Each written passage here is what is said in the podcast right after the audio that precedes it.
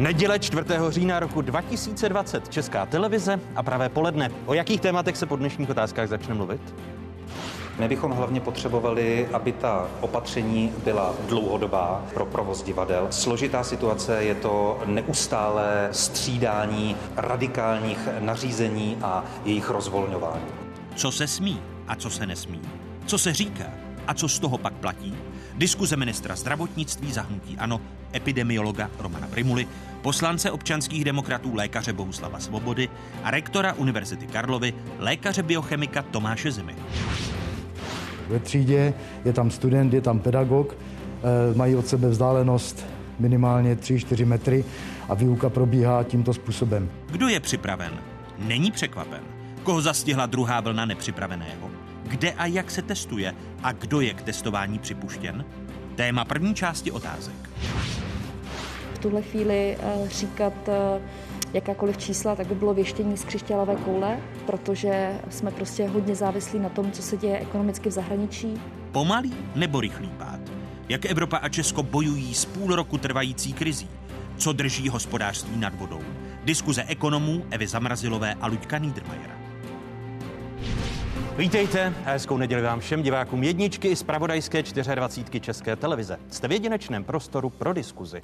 Kdo to tady vlastně řídí? Otázka, která se nabízí při pohledu na přetahovanou premiéra Andreje Babiše s novým ministrem zdravotnictví Romanem Primulou. Zažili jsme to v tomto týdnu hned několikrát. Ministr zdravotnictví Roman Primula oznámil další kroky v boji proti druhé vlně pandemie, aby je premiér Andrej Babiš v zápětí korigoval.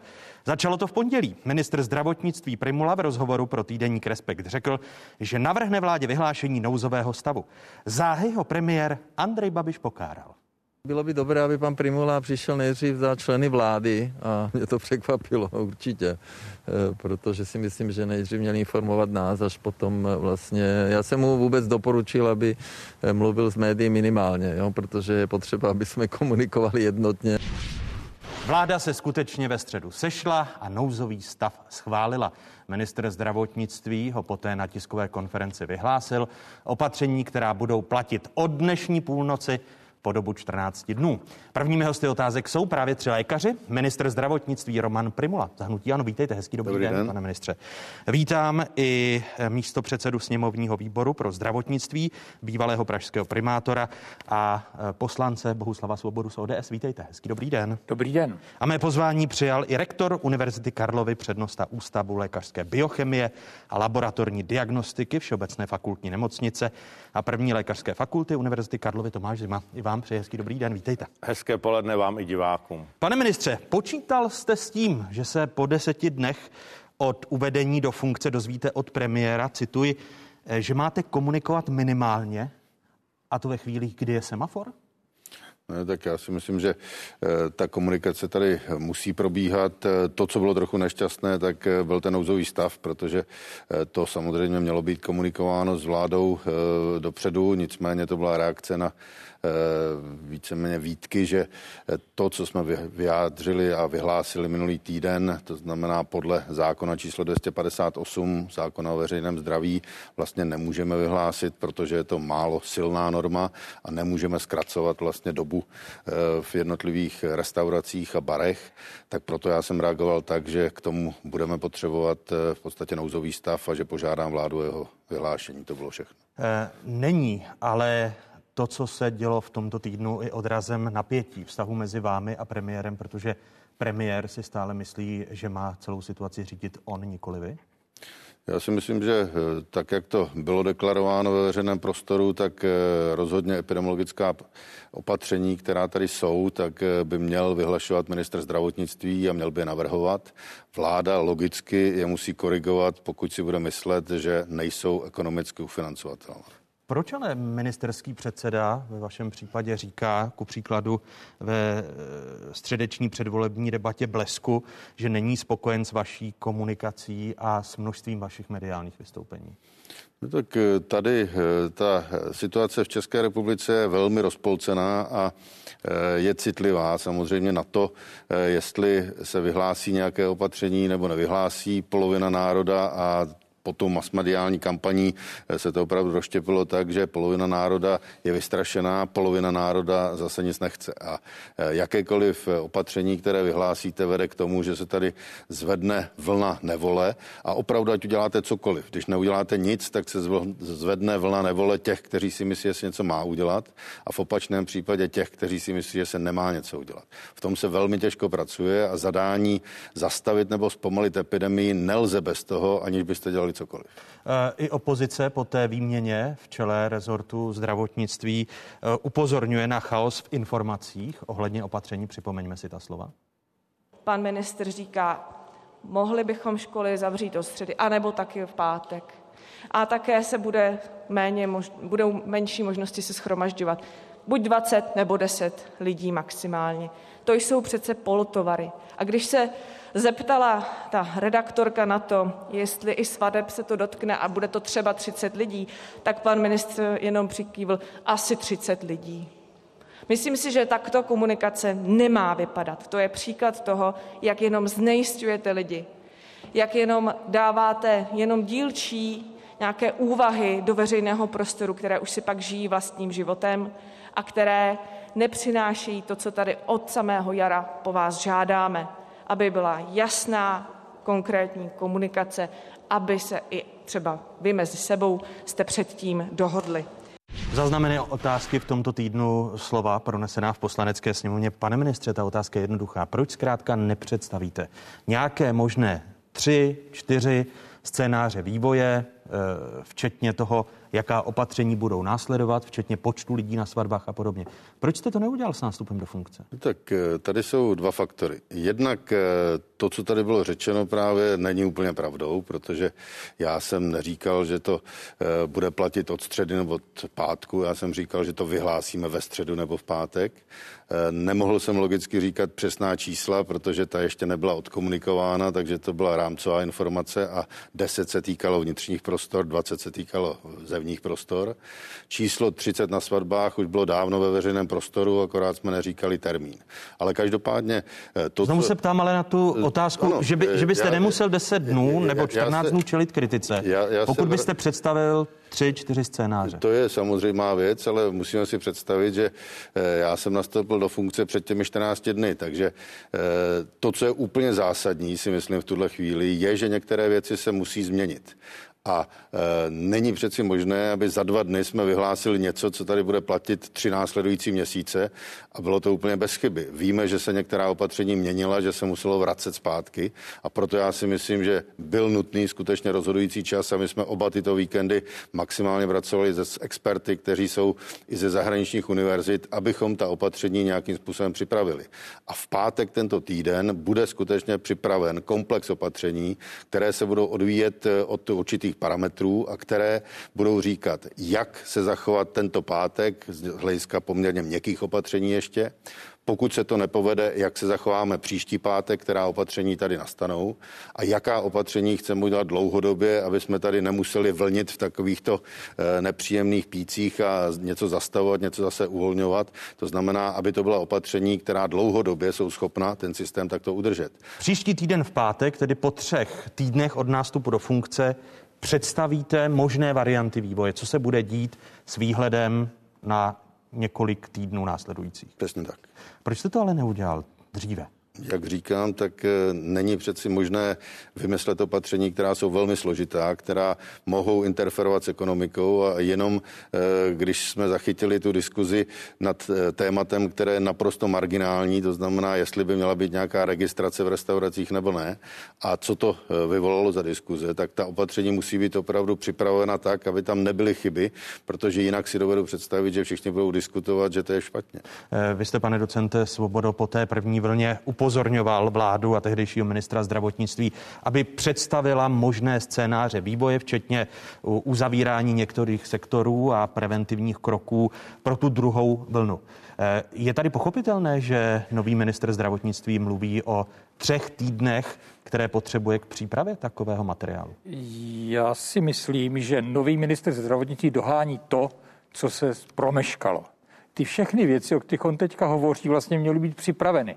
Když by se teď vyměnil ministr, tak měl už mít scénář, který by buď to opravoval, nebo akceptoval. Ten problém, který my máme, a ten problém pořád ještě trochu trvá, protože to, co pan ministr říká, je dobré, ale pořád jsou to vlastně represe. To znamená reagování na nějaký vývoj té situace. My bychom potřebovali v té medicíně zásadní otázku zodpovědět, co bude, když se to bude vyvíjet špatně v té medicíně, když léčíte, musíte počítat se špatným průběhem. A vy to ještě nevíte? My jako to lékaři? samozřejmě ještě nevíme. My to nevíme, protože ta čísla, která máme, říkají nějaký časový vývoj, ale teď jsme ve fázi, kdy si můžeme říct, že ten časový vývoj bude takový, že ten nárůst těch pacientů bude větší než naše kapacity léčebné. A to, co my nevíme, co budeme dělat. Já bych velmi uvítal, kdybychom v tuto chvíli věděli, ano, za takového, takového vytížení těch lůžek se to bude takto přesouvat, takto zatížíme eh, okresní nemocnice, malé nemocnice, velké nemocnice a dokonce by mě i zajímala otázka, jestli připravíme nějakou podobu toho, že vytvoříme náhradní lůžka. Prostě proto, že tam bude spousta pacientů, kteří jsou vlastně hospitalizováni víceméně sociálně, ale potřebují lékařskou péči. A my je nemůžeme nechat na těch lůžkách, kde bude ta nejintenzivnější péče, protože těch máme řádově 1800 a ty nám brzo dojdou. Takže bych tohle uvítal. Uvítal bych i to, abychom my v nemocnicích měli představu, co budeme dělat my, kteří z nás přejdou někam jinam, která oddělení se zavřou. Teoreticky lze uvažovat o odděleních, které nemají takový vztah eh, k tomu, k tomu covidu jako takovému, abychom věděli, co budeme my muset dělat. Jsme skupina, která to má rozhodovat, jsme skupina, která je mimořádně ohrožená a ta skupina by velmi uvítala, kdyby věděla, že v případě, že ten vývoj bude špatný, já neříkám, že bude, jenom jako lékař musím počítat s tím, že může být špatný. Že v případě, že bude špatný, budeme dělat my to a to. Já nechci to, slyšet, to jestli to bude součástí těch opatření. jedinou ano. věc, že v okamžiku, kdy nám dojdou lůžka, já jako lékař budu rozhodovat, kdo se na to lůžko intenzivní péče dostane. To je proti veškeré etice medicíny, to je vešk- proti veškerým principům, v kterých jsme byli vychováni. A ten lékař by takovou věc neměl dělat. Se k tomu, když pane, když pane si docent, historicky ano. to bylo, pak se rozhodovalo, kdo dostane dialýzu. Pak se řeklo, lidi nad 50 let ne. A pak samozřejmě byla spousta těch, co byli nad 50 a dostali ji z nějakých jiných důvodů. Já nechci, aby se toto opakovalo a chci, aby se tomto případě začalo říkat, co uděláme. Tak, abychom tuto věc oddálili co nejvíc a nebo ji zabránili. My se záhy dostaneme k tomu- Chtít, Ano. Aby rozhodovat o tom, kdo bude léčen, přišel pan premiér. My se, my se záhy dostaneme k tomu, jestli to bude součástí těch opatření, ale teď eh, otázka na Tomáše Zimu. Nejen jako na lékaře, ale hlavně jako na člověka, který řídí nejvýznamnější univerzitu v zemi. Pro vás ta opatření jsou predikovatelná? Tak já si pak dovolím zareagovat na, to, na tu medicínskou stránku. Eh, To, co bych řekl, co je v tuto chvíli největší problém, je problém komunikace. Komunikace a jednání na různých úrovních.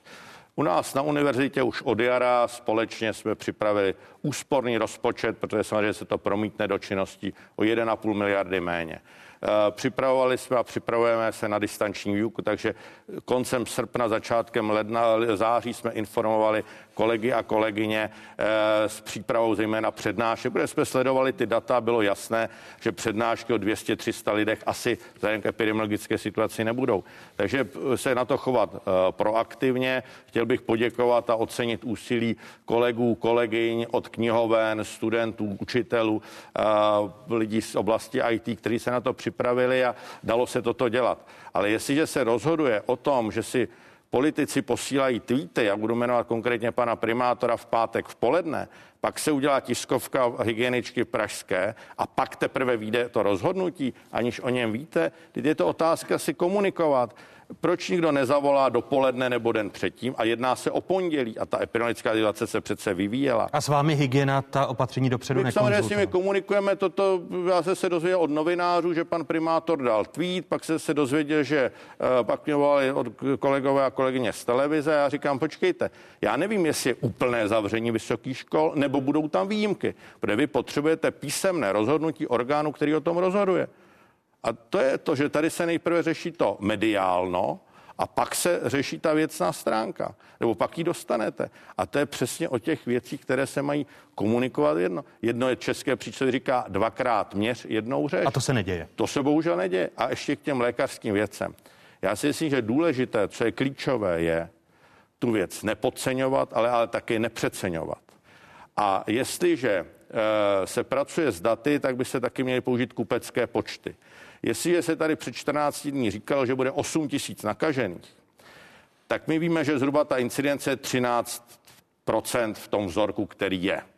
To znamená, by se tady muselo testovat zhruba 80 až 100 tisíc vzorků, když kapacita je 20. Takže tohle čísla nedostanete ani kdybyste chtěli. To by každý musel být třikrát pozitivní. A druhá věc je ohledně těch intenzivních lůžek, jak se dneska už se zase ráno začalo psát, že budou chybět. Prosím na těch lůžcích, já si, a to bude uh, Roman vědět přesně asi 200 lidí, 220 lidí. V České republice 3800 lůžek na ventilátoru. A v plné sty, takže to je věc, kterou můžete upravit. Takže jestli tady mám 200 lidí a mám 3800 lůžek, tak si to dejme do souvislosti. A druhá věc, velmi účinná, u těch lidí je léčba kyslíkem a kyslíkovým stanem.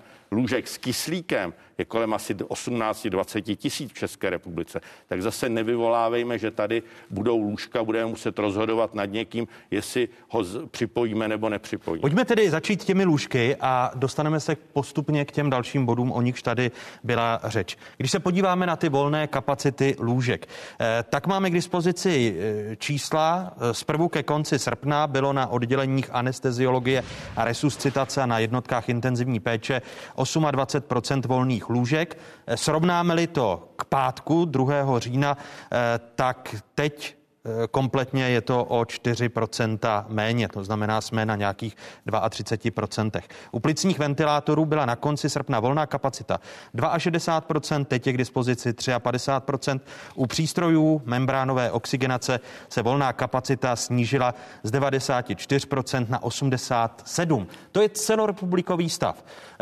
To zatížení eh, je ale nerovnoměrné v rámci celé České republiky. Další data, která jako otázky máme k dispozici. Lůžek bylo k pátku 2. října k dispozici v hlavním městě 145, což je 17% celkové kapacity plicních ventilátorů, 117 přístrojů, eh, membránové oxygenace pak 27. Minister zdravotnictví Roman Primula v sobotním rozhovoru pro Deník právo uvedl, že nastává čas na, cituji, takzvanou reprofilaci lůžek, kdy se pacienti s covidem budou dostávat na lůžka, na kterých měly proběhnout eh, některé plánované výkony. Konec citátu. Eh, k té reprofilaci, pane ministře, už dochází v těchto hodinách? Tak většinou ta kapacita byla dostatečná, to znamená v tuto chvíli ta reprofilizace ještě nebyla nutná k tomu, abychom pokryli tu kapacitu. Jenom co tady padalo s tím kyslíkem, tak my skutečně máme vysokou kapacitu lůžek s kyslíkem. V tuhle chvíli je zapojeno asi 515 nebo 530 eh, osob, které jsou na kyslíku. To znamená, ta rezervní kapacita je obrovská. Na druhou stranu, pokud nebudeme dělat nic, tak je logické, že v exponenciální funkci bychom se dostali do problému. Proto ta opatření tady jsou.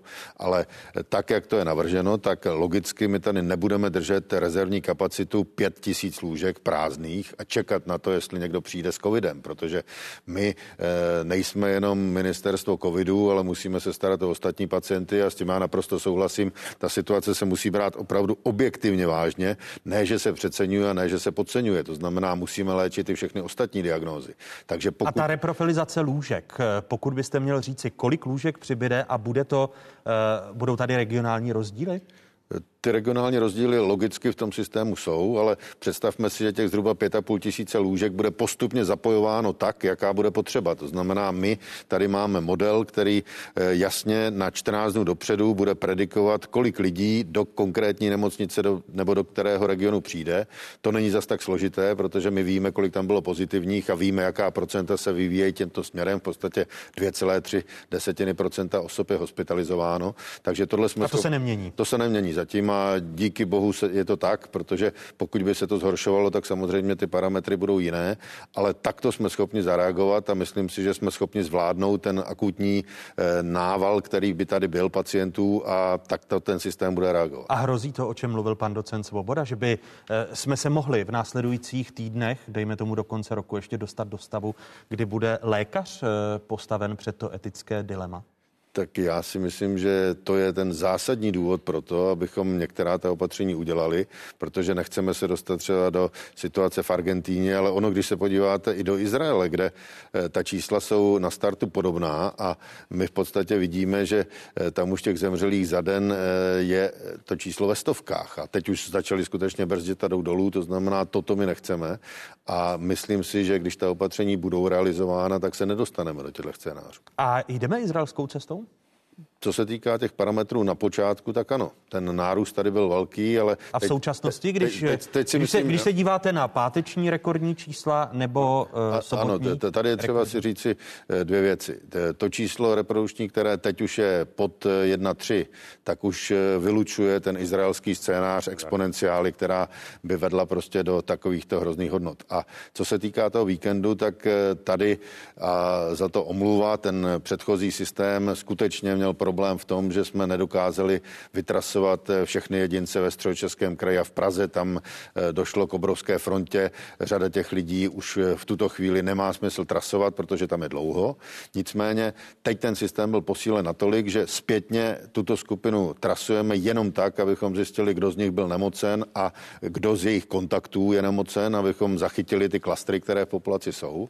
A jinak teď za sobotu se podařilo vytrasovat minimálně přes 800 eh, osob, to znamená, to je téměř dvojnásobná kapacita, eh, co byla standardně. Takže teď se zapojili ti lidé, kteří na těch call centrech eh, snaží, se snaží odbřemenit hygienám.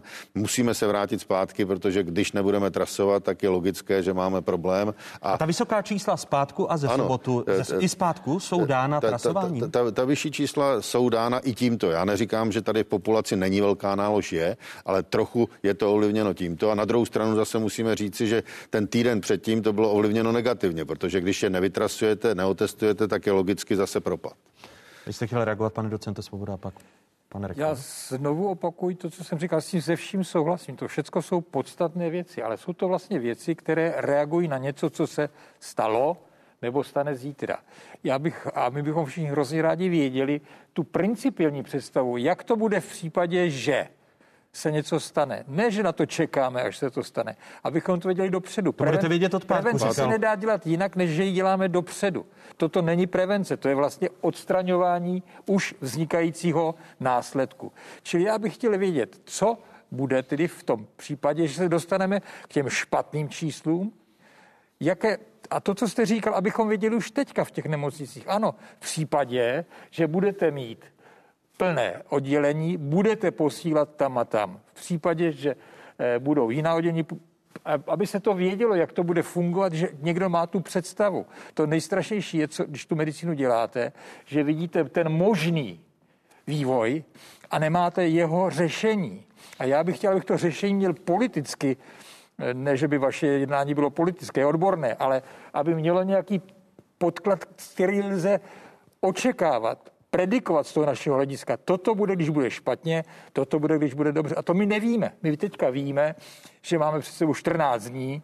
Těch 14 dní je svým způsobem ne úplně smyslných, ano. protože za těch 14 dní se pravděpodobně nic eh, nestane nebo nezmění zásadního. Pravděpodobně. Je možné, že ano, ale spíš ne a nevíme, co bude dál. Vy tedy to vyhlášení nouzového stavu na 14 dní eh, z medicínského hlediska a sploštění křivky nepovažujete za šťastné? Ne, nejsem si jist, že dojde po těch 14 dnech ke sploštění křivky. To je jediné, ne, že ne.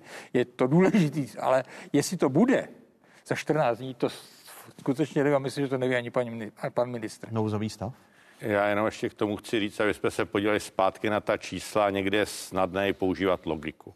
Jestliže tady se hovoří o prázdninách, měly být roušky, ale proč? Teď o prázdninách žádný problém nebyl, jak někdo vzpomíná.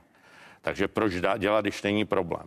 To, že začátkem prázdnin, eh, začátkem školního roku a konce dovolených se řada lidí vrátí jaksi zpátky k sou, domů, do kolektivu, je jasné, že u virů, které se přenáší kapenkově, se začnou šířit. A v zimě to bude přetrvávat, protože ti lidé budou více vevnitř než venku. Takže tady je jasné a je to krásně vidět na těch číslech, že to nastoupalo.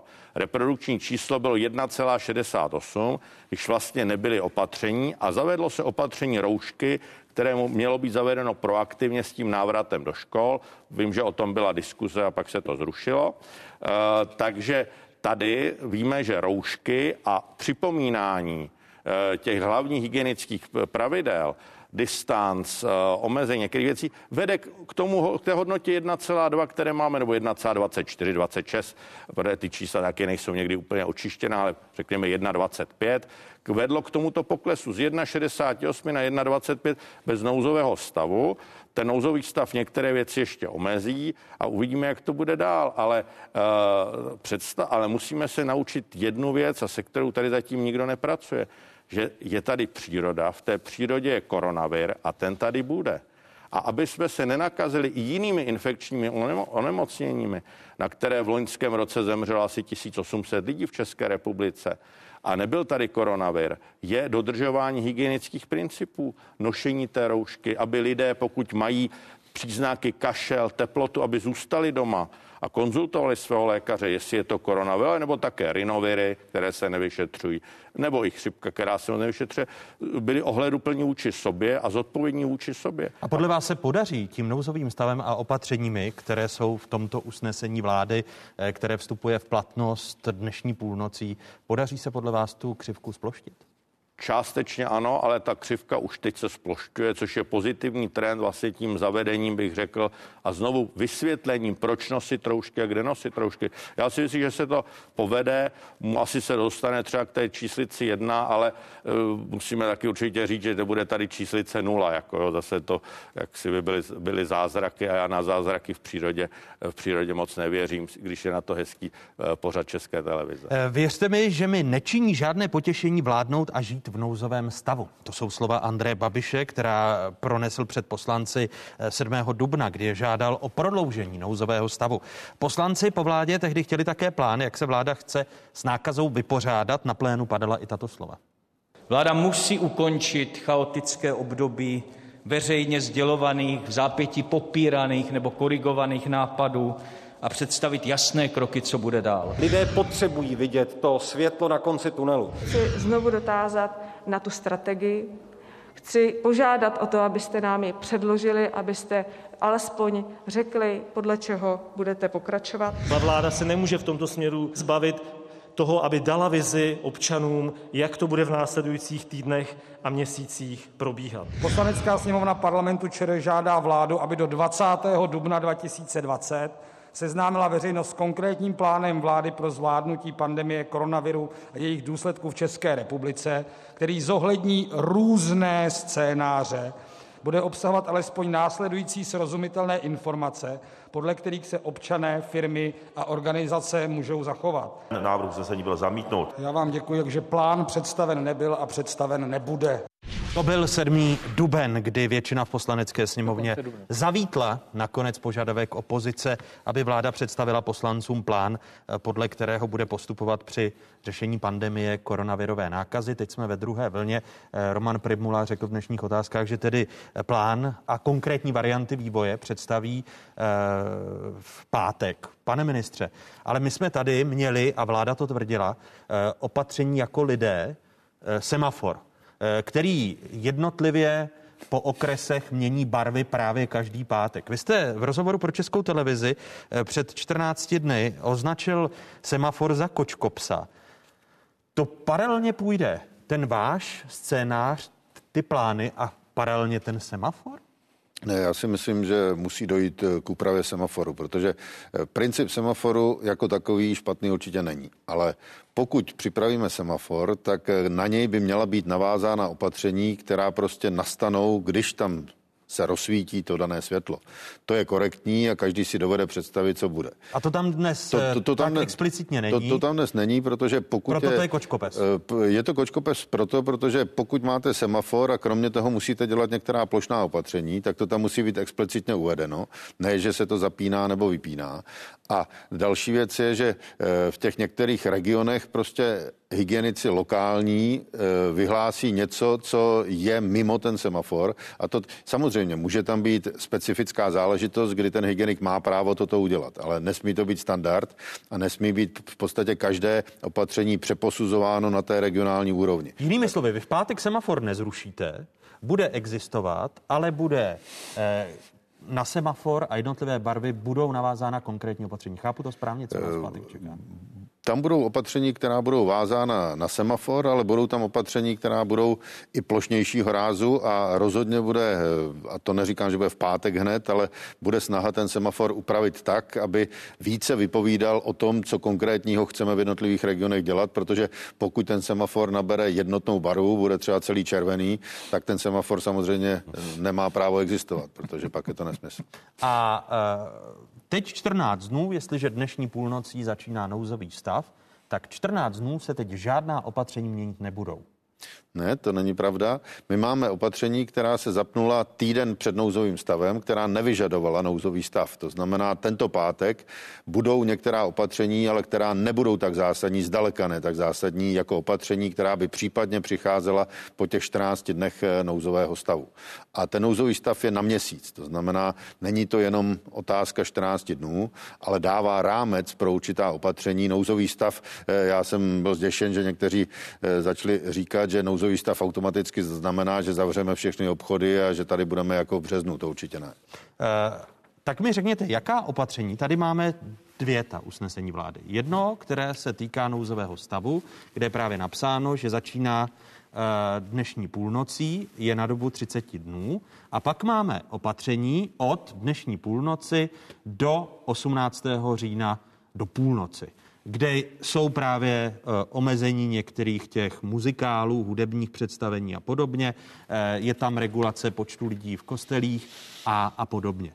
Ptám se, jestli tyto dva dokumenty znamenají, že v následujících 14 dnech bude zavedeno dnes půlnocí toto a pak už žádná další opatření, která by měnila chování lidí vyhlašována v následujících 14 dnech nebudou co, co se týká těch opatření zásadních, jako jsou tato, tak ne. Ty se budou vyhlašovat opravdu po těch 14 dnech. Ale, a nemusí se, pokud eh, se ta křivka oploští. Ale pak tady máme opatření, která byla vyhlášena před eh, týdnem a ta logicky v pondělí ob týden končí. To znamená, v pátek musíme zareagovat, buď se všechna nechají zrušit, anebo některá z nich budou prodloužena. Uveďte nám konkrétní příklady. No tak tam máme třeba zavírací dobu restaurací. Takže to, to, jsou, to jsou parametry, které musí být řešeny jinak než tento systém, ale pak dojde k sjednocení a už to bude v jednom režimu. Vy víte, kdy by se přešlo? Ku příkladu opět z té no. distanční výuky na vysokých školách no, v hlavním městě to, například na větší formu prezenčnější? To samozřejmě nevíme, ale já bych chtěl poprosit, kdyby představitelé vlády, státu, municipalit nedělali rozhodnutí v pátek odpoledne, která platí od pondělka berte, že ty instituce, i když jsou na to připravené, se na to potřebují připravit a říct si to lidem. Univerzita Karlova je instituce, za kterou zodpovídám, kde je 60 tisíc lidí. To jsou Karlovy, větší Karlovy Vary nebo Jihlava nebo Chomutov. Takže proč to neudělat ve čtvrtek, jako co se zruší mezi čtvrtkem a pátkem, aby aspoň jeden pracovní den se to těm lidem mohlo říct. To je jedna moje první prozba.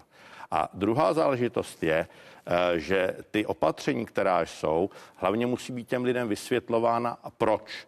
Jestli se klivka začne oplošťovat, tak pokračujeme v tom stavu. Ale ty lidé potřebují predikci. Na středních školách které se teďka zavírají, je 420 tisíc žáků. 420 tisíc žáků plus jejich rodiče. Je to 1300 institucí. Oni to také zvládnou, tu, tu distanční.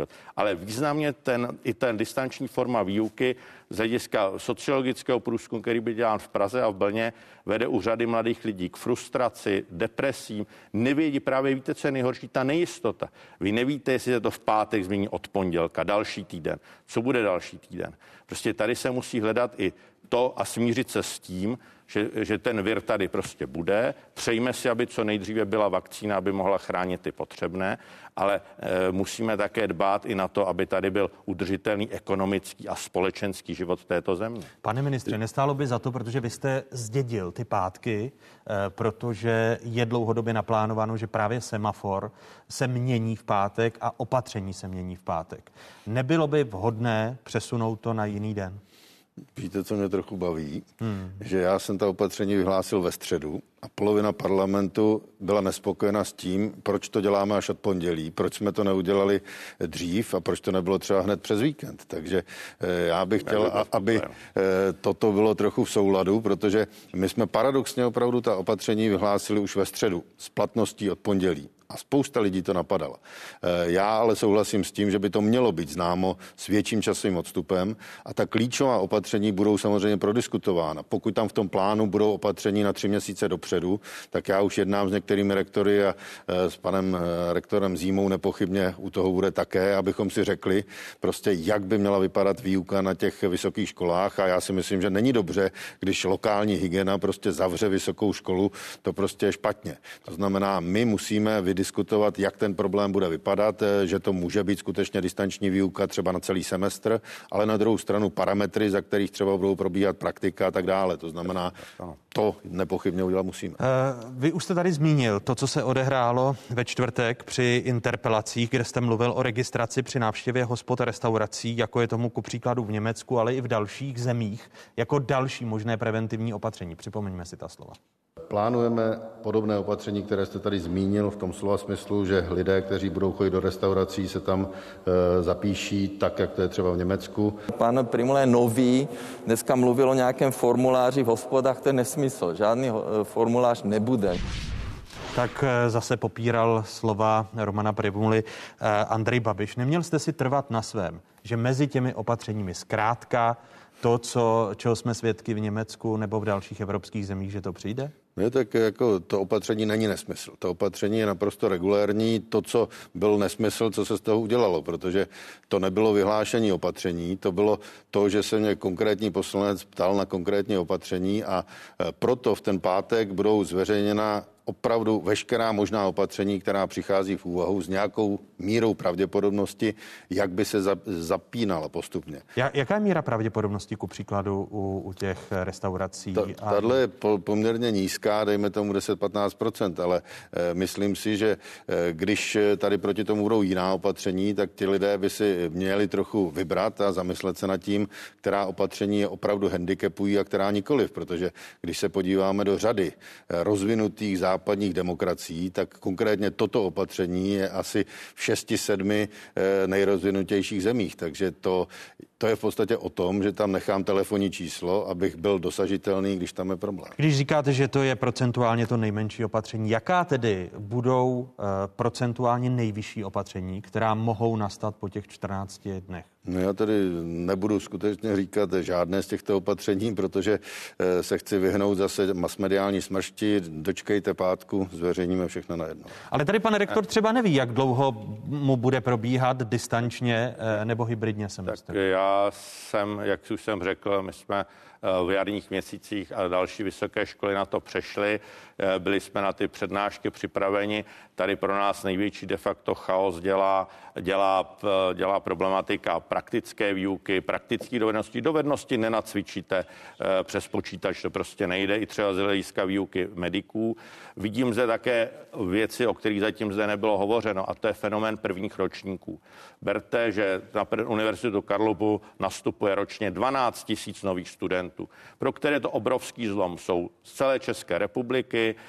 Eh, výchova a vzdělávání na střední školách je úplně jiné a ti lidé vlastně tu univerzitu nebo tu školu, ani své kolegy učitele nepoznají nebo je poznají přes počítač. Že? I to je třeba otázka k řešení. Pak jsou to studenti posledních ročníků, kteří dokončují své dizertace a končí vlastně připravují se na to, aby pomohli své společ, naší společnosti v různých profesích, které jsou. A, a vy, vy, a to je, vy, vy víte, pane problém. rektore, že vstupuje do vaší řeči, vy víte a, a máte tady prodiskutováno s ministrem zdravotnictví, jak bude vypadat zbytek semestru, především listopad a prosinec? Eh, s Romanem Primulou se známe 15 let, co by jsme, když jsme dělali děkany, tak já věřím, že ty věci kvalitně vydiskutujeme, ale to, co přišlo z té pražské hygieny, byla věc pro mě, že se se první dozvěděl od novinářů, z tweetů pana primátora, následně z tiskové konference pražské hygieničky, i když my s hygienou komunikujeme na té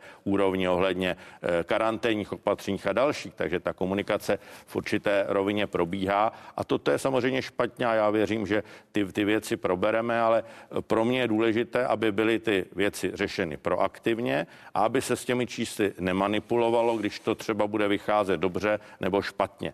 Takže jestli je teď se křivka oplošťuje, tak bychom měli ty věci zastabilizovat. A musíme se naučit žít, že ten vir tady prostě je a bude a musíme také udržet chod této země z hlediska ekonomických i společenských. Aby jsme sice na konci, třeba na jaře příštího roku neřekli, no dobře, tak tady máme málo pacientů s covidem, ale už nemáme peníze vůbec na nic. Pan docent Svoboda? Já se pořád vracím k tému, že tu predikci musíme mít. Jenom pro zajímavost. V těch vašich materiálech se říká, že šesté ročníky budou povolány, medicíny šesté ročníky budou povolány, aby v těch nemocnicích pracovali. Šestý ročník nemůže mít distanční výuku. To je celé skills, tam jsou jenom dovednosti. V okamžiku, kdy se povolají, musíme mít také představu, jak to pro ty lidi budeme potom řešit, protože pokud budou zaměstnáni, žádnou distanční výuku nemohou mít, to nejde. Oni se budou učit dovednosti. No ono se ještě, pane docente, že vstoupím do vaší řeči, tak eh, i to vyhlášení nouzového stavu uh, bylo částečně odůvodňováno tím, ano. aby do nemocnic byli povoláni medici. Ano. Nakonec uh, žádný z těch paragrafů, alespoň podle ústavního právníka Univerzity Karlovy Jana Kysely, uh, tak nepočítá s nařízení pracovní povinností. To znamená, že zatím podle toho nouzového stavu není možné povolat mediky do nemocnic. Proč vám to vypadlo? Já jenom teďka ano. do toho skočím. Ano. Medici, a hovořil jsem s řadou studentů, jsou samo, zaprvé pomáhají ano. a jsou v různých místech a jsou připraveni samozřejmě pomoci, i když nebude vyhlášen nouzový stav, i když to nebude někde napsáno. A samozřejmě i teďka pomáhají a v těch databázích je více než 3 tisíce, 4 tisíce studentů. Ale proč eh, z těch právních dokumentů vypadla ta, ta možnost povolání mediků? Já nechci ministře. hodnotit eh, právní eh, význam toho dokumentu, mělo to tam být, pokud to tam není, tak je to chyba asi, ale pravdou je, Proto, že... Vy jste, vy jste to nedělali jako ministerstvo zdravotnictví? Dělali to legislativci, jak naši, tak samozřejmě se na to dívali vládní, protože to usnesení vlády. Takže, takže je to chyba, že tam povolání mediků... Já, já tady nejsem schopen z hlediska své profese říci, jestli na základě tohoto dokumentu je možno nasadit mediky nebo nikoliv, ale naprosto souhlasím s panem rektorem, že eh, my jsme v komunikaci eh, s panem docentem Marksem, který v podstatě eh, koordinuje pomoc mediků po celé republice a s ním komunikují jednotlivé nemocnice tam, kde je potřeba. Medici pomáhají už dneska s navoláváním, s odběry, to znamená, tady ta spolupráce je velmi dobrá. No, ono, když se podíváme, tak hospitalizací kvůli COVID-19 přibývá, s nemocí se potýkají i sami zdravotníci. Eh, z hlediska virové nálože, které jsou vystaveni, mývají těžší průběhy. To říká v rozhovoru pro otázky předsedkyně eh, zdravotnických odborů Dagmar Žitníková.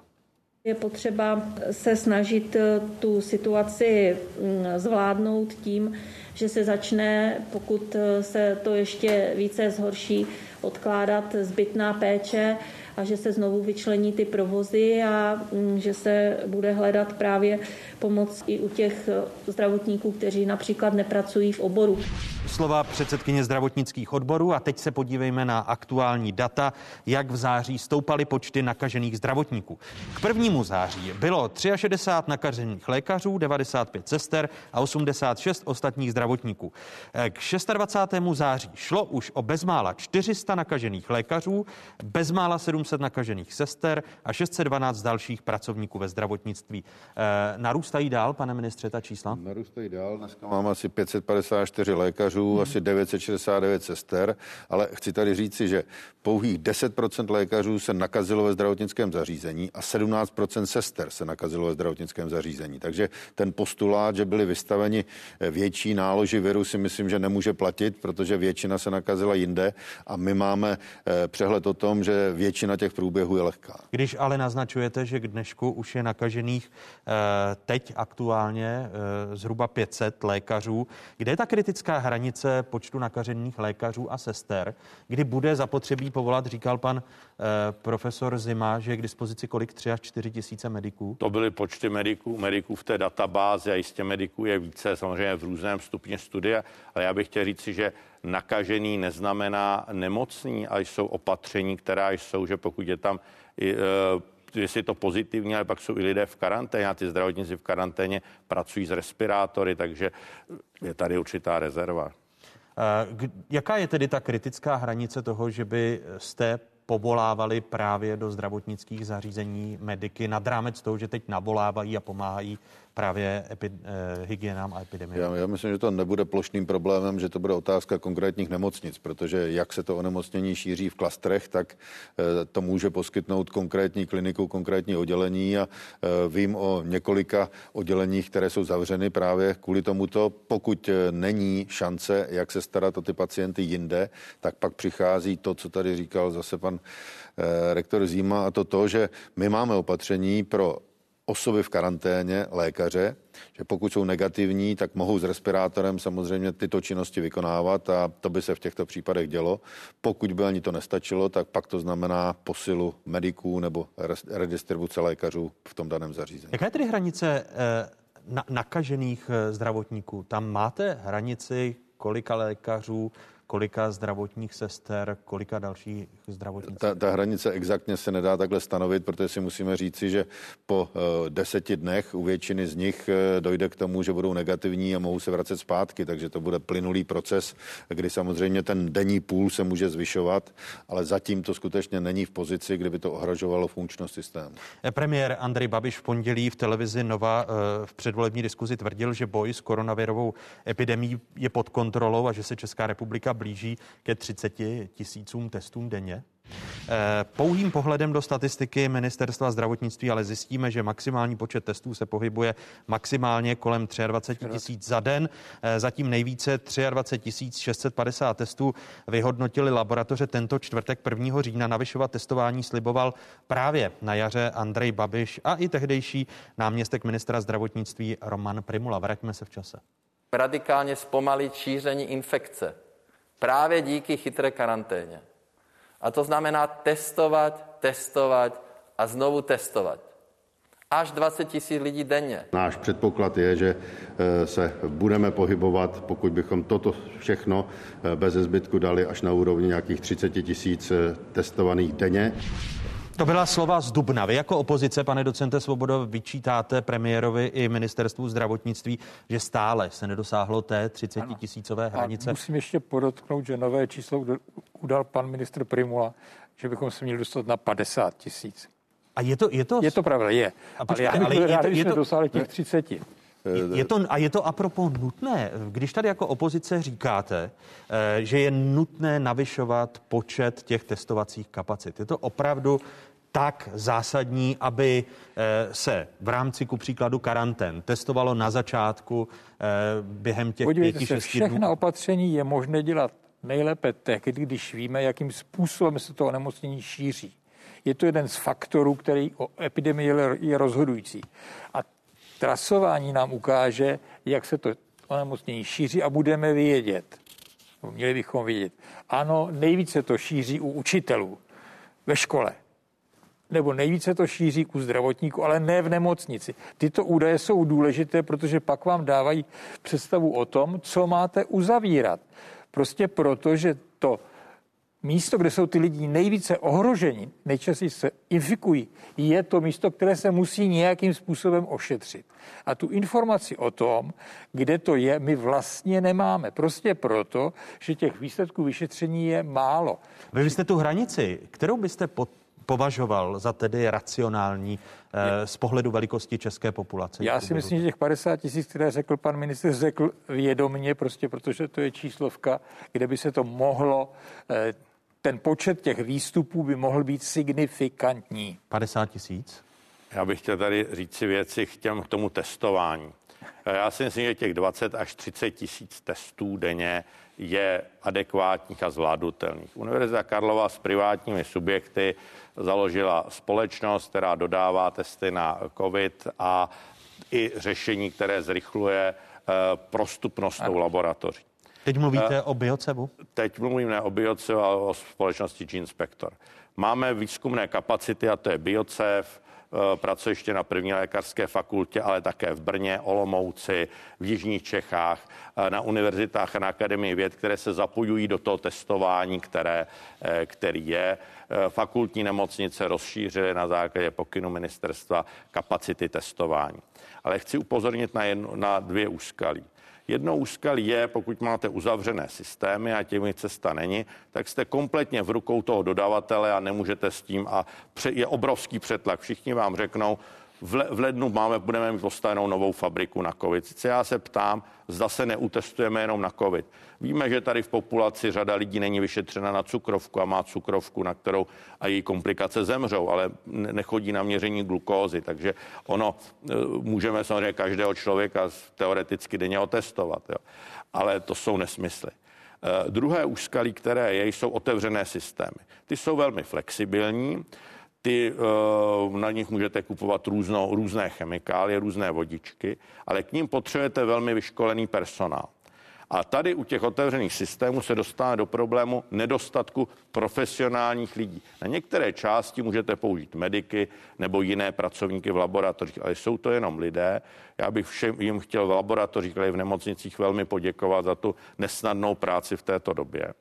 A také se dostanete do těch, do těch lidských, lidských problémů, tedy to, to řešit. A pak je to otázka práce s tím systémem, někde se s tím lidé naučili, začínají učit teprve v posledních týdnech. A uvedu příklad. Jedno odběrové místo dodává do dvou laboratoří.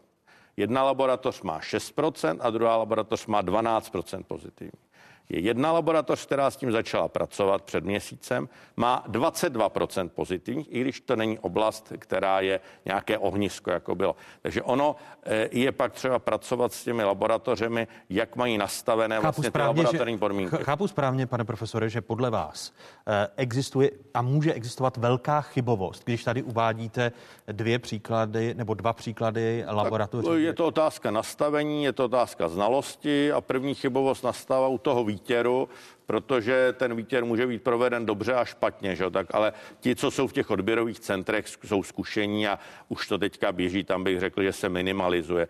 Ale je to otázka i nastavení těchto, těchto věcí já si myslím, že teď v tuto chvíli při tom reprodukčním číslu 1,24 uh, už tady vlastně ten půl trošku i těch lidí a ono to poznáte ve frontě podle fronty na Václavském náměstí nebo v ulici ke Karlovu. Už to, eh, to klesá i ti samopláci, kteří se třeba vraceli z dovolené a měli obavy, zase nenakazili, eh, tak si je těch 20-30 tisíc i reálných. Můžeme se dostat třeba více. Ty výzkumné kapacity, tam je také několik tisíc, takže 30-35 tisíc vidím jako, jako reálné číslo.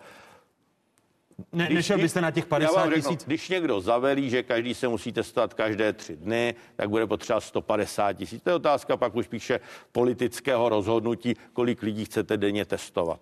Pane, pane ministře? Eh, to, to se vyžaduje samozřejmě reakci, protože my, když se podíváme na eh, takovou protestovanost a srovnáme řadu zemí světa, tak my se posunujeme postupně na chvost.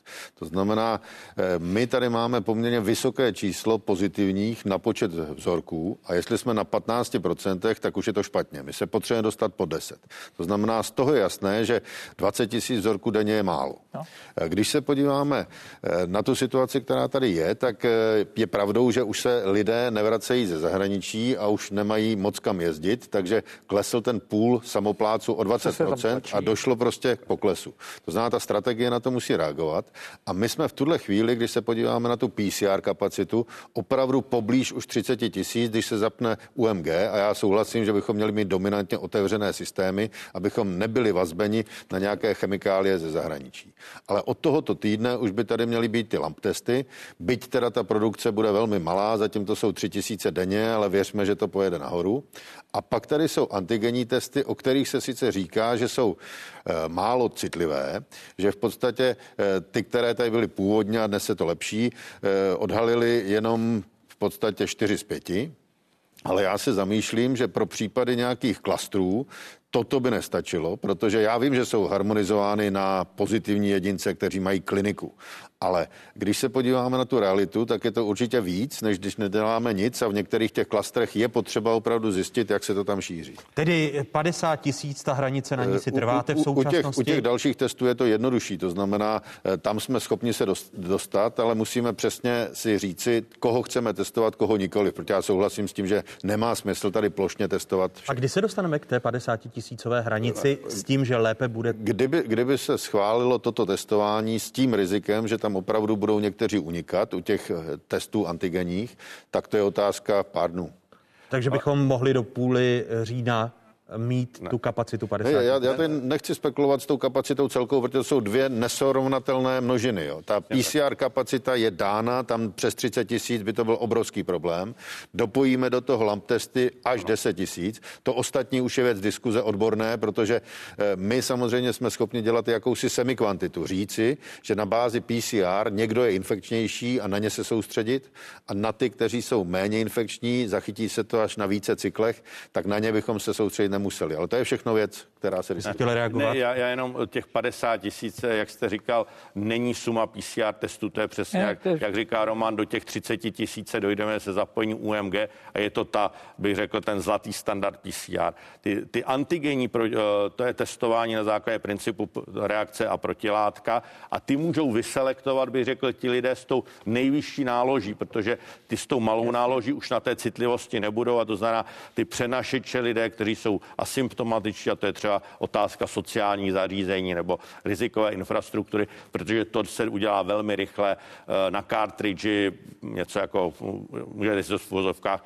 zkusit udělat eh, doma nebo u praktika nebo v terénu a je to mnohem jednodušší a může selektovat tu populaci. Pane docente Svobodo? Já si myslím, že ta číslovka 50 tisíc je skutečně reálná. Tady nejde o to, jakou, jakým způsobem a v jaké validitě to uzavřeme. Tedy jde o to, abychom tu informaci alespoň řádovou měli právě proto, že ten počet eh, co nám teďka je takový, že to, že to vyžaduje. To, co potřeba si uvědomit, je to, že to je věc, která je ekonomicky náročná.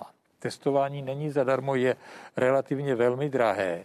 A proto kromě toho, že by to mělo být 50 tisíc, tak bychom také měli mít jasno, koho testujeme. To je to, o čem abychom, mluvil i pan to, ministr. To, to, co říkal pan ministr.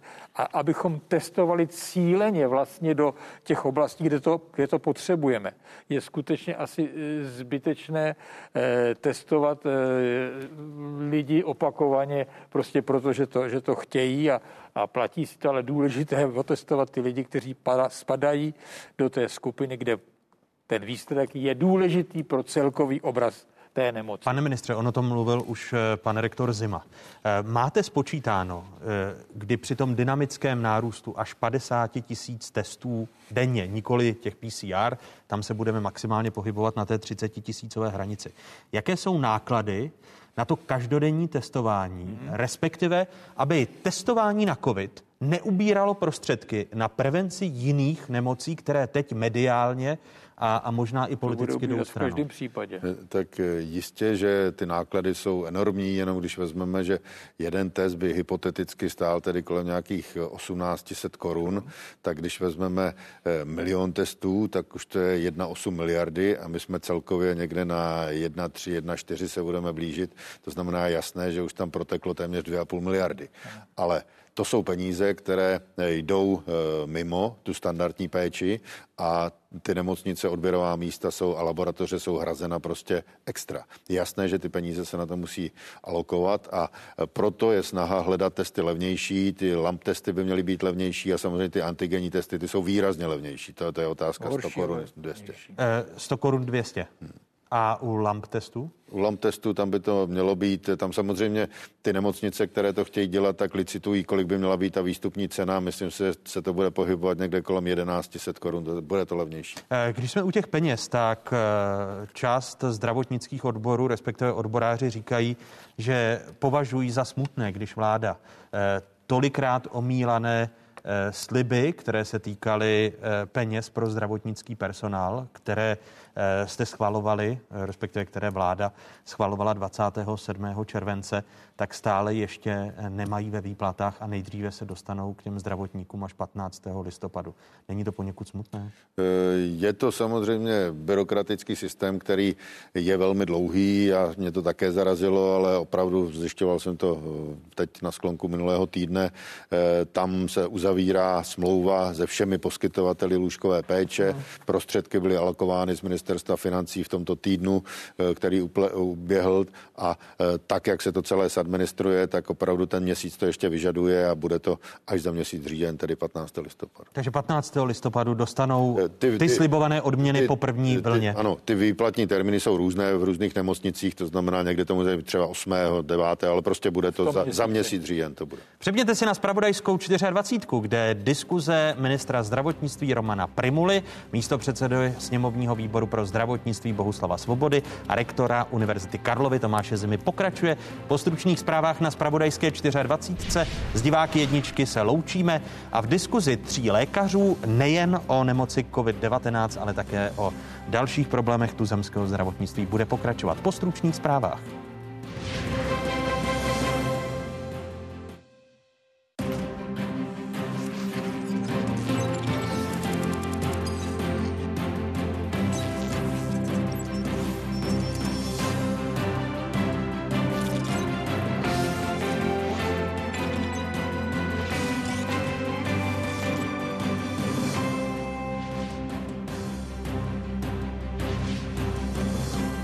Jste na správné adrese, tady je Spravodajská jednička v zemi, tady je Spravodajská 24 České televize. O jakých tématech se po dnešních otázkách začne mluvit?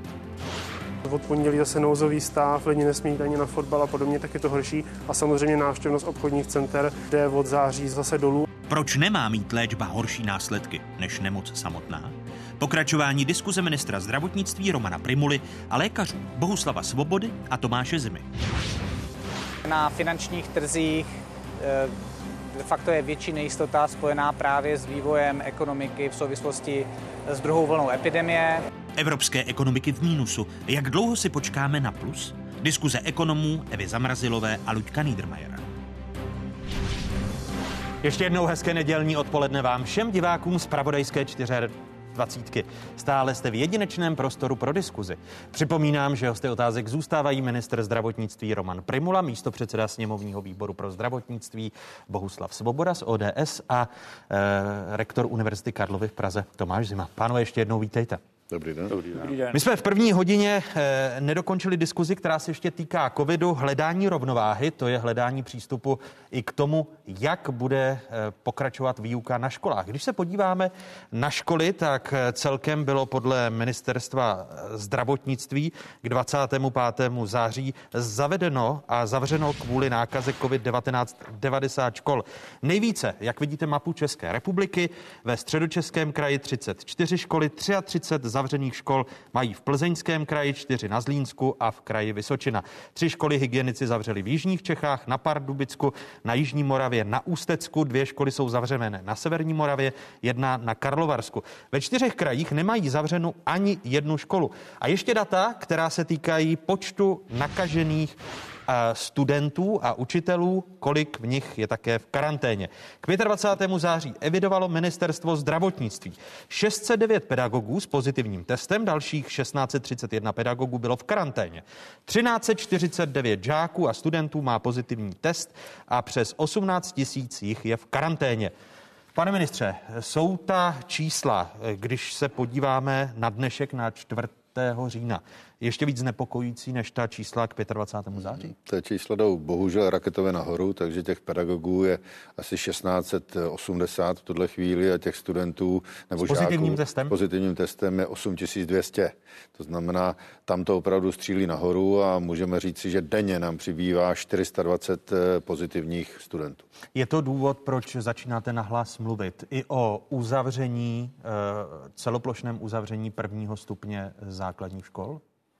Eh, o tom já jsem nikdy nahlas nemluvil a naopak tady nahlas stále tvrdím, že první stupeň základní škol by uzavřet být neměl. A druhý stupeň? Eh, druhý stupeň, o něm se bude diskutovat nepochybně v těch velkých opatřeních. V těch velkých opatřeních to znamená, že určitě ne teď do 14 dnů, ale že to je jedno z těch opatření, která mají je, vysoké procento pravděpodobnosti, že bude zavřen druhý stupeň je, základní je, je to opatření, které bude na seznamu a právě v tom komplexu to chceme představit na základě různých indikátorů a budeme o něm diskutovat diskutovat. A když mluvíte o tak výrazném nárůstu z vašeho pohledu a používáte slovo ustřeluje, je možné, že by se druhý stupeň základních škol uzavřel ještě dřív než až za těch 14 dnů? Já si myslím, že jsme ta opatření nějakým způsobem diskutovali tak, aby měli eh, určitý racionální eh, smysl a že opravdu teď v pátek ta opatření budou taková, že by měla doladit vlastně ta první opatření. Nepředpokládám, že by teď v pátek měla být opatření razantnějšího řádu s platností od pondělí. Oni ředitelé škol středních i, i základních si často e, stěžovali na chování hygienických stanic. O tom tady ostatně mluvil i pan rektor Zima. E, slyšeli jsme i slova rektora Masarykovy univerzity v Brně, eh, který zvažoval, že pokud ta opatření budou nepředvídatelná v rámci jejich krajské hygieny, že by zažaloval krajskou hygienickou stanici. Eh, jste spokojeni s tím, jak funguje, pane rektore, systém hygien a hygienických stanic v Česku? Tak já je třeba říci, že hygienické stanice posledních deset let mají eh, rozpočet poloviční, nevím jak v současné době, ale dostali bych řekl jakou smrtelnou ránu kolem roku 2009-2010. Takže ti lidé dělají na jedné straně ty možnosti, jaké mají, protože v té době došlo, myslím, k poklesu rozpočtu na 40%. Takže to je jedna věc, kterou je třeba, třeba zmínit a ta činnost hygieny byla tady jaksi podceňována z různých důvodů a e, my samozřejmě s hygienou komunikujeme v, té, v tom každodenním rytmu, e, režimu velmi, velmi kvalitně, ale u těch opatření se třeba e, na ně podívat v komplexu. Ono se řekne, musíme zase se dívat na ten celek. Jestliže tady zhruba na ty školy základní a střední skodí možná přes jede 1,3 milionu lidí, žáků a studentů, tak z tohoto číslo je samozřejmě zanedbatelné. Ale já si spíš kladu otázku, tu, jak ta generace těch žáků a studentů tím bude poznamenána do budoucna. A je tady jeden faktor, školy na to také jsou připravené e, komunikovat, ale je to otázka dostupnosti eh, počítačových přístrojů nebo počítačů pro část populace. Jsou matky a otcové samoživitele. Jsou regiony, kde není dostatečné signál pokrytí. Eh, lidé také jsou v karanténách a v home office, třeba ty rodiče.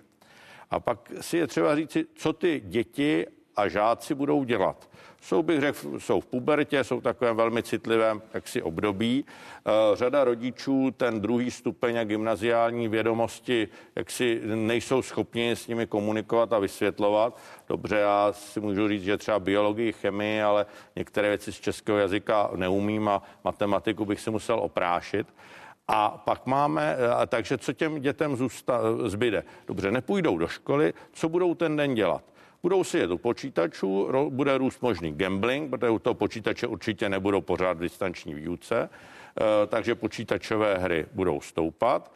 Pak samozřejmě k tomu jsou i ty negativní role, jako jsou samozřejmě drogy a další záležitosti. A budou se někde setkávat. Prostě člověk je tvor společenský, který se chce setkávat a proto také u těch mladých lidí e, to dramaticky stoupá, protože oni se více setkávají, většina z nich nemá ty příznaky a teď to prostě šíří. Chápu správně to vaše slova, že kdy, vy, kdybyste byl jako, ministrem... Jakou náhradu jim, ano. tak bych toto bral jako jedno z opatření posledních. E, velmi pozitivně vnímám, že učitelé dostanou respirátory, že to je prostě ta věc. Ale já si kladu otázku, co ti mladí lidé, žáci a studenti, ať druhého stupně nebo středních škol, budou ten den dělat. Co budou dělat?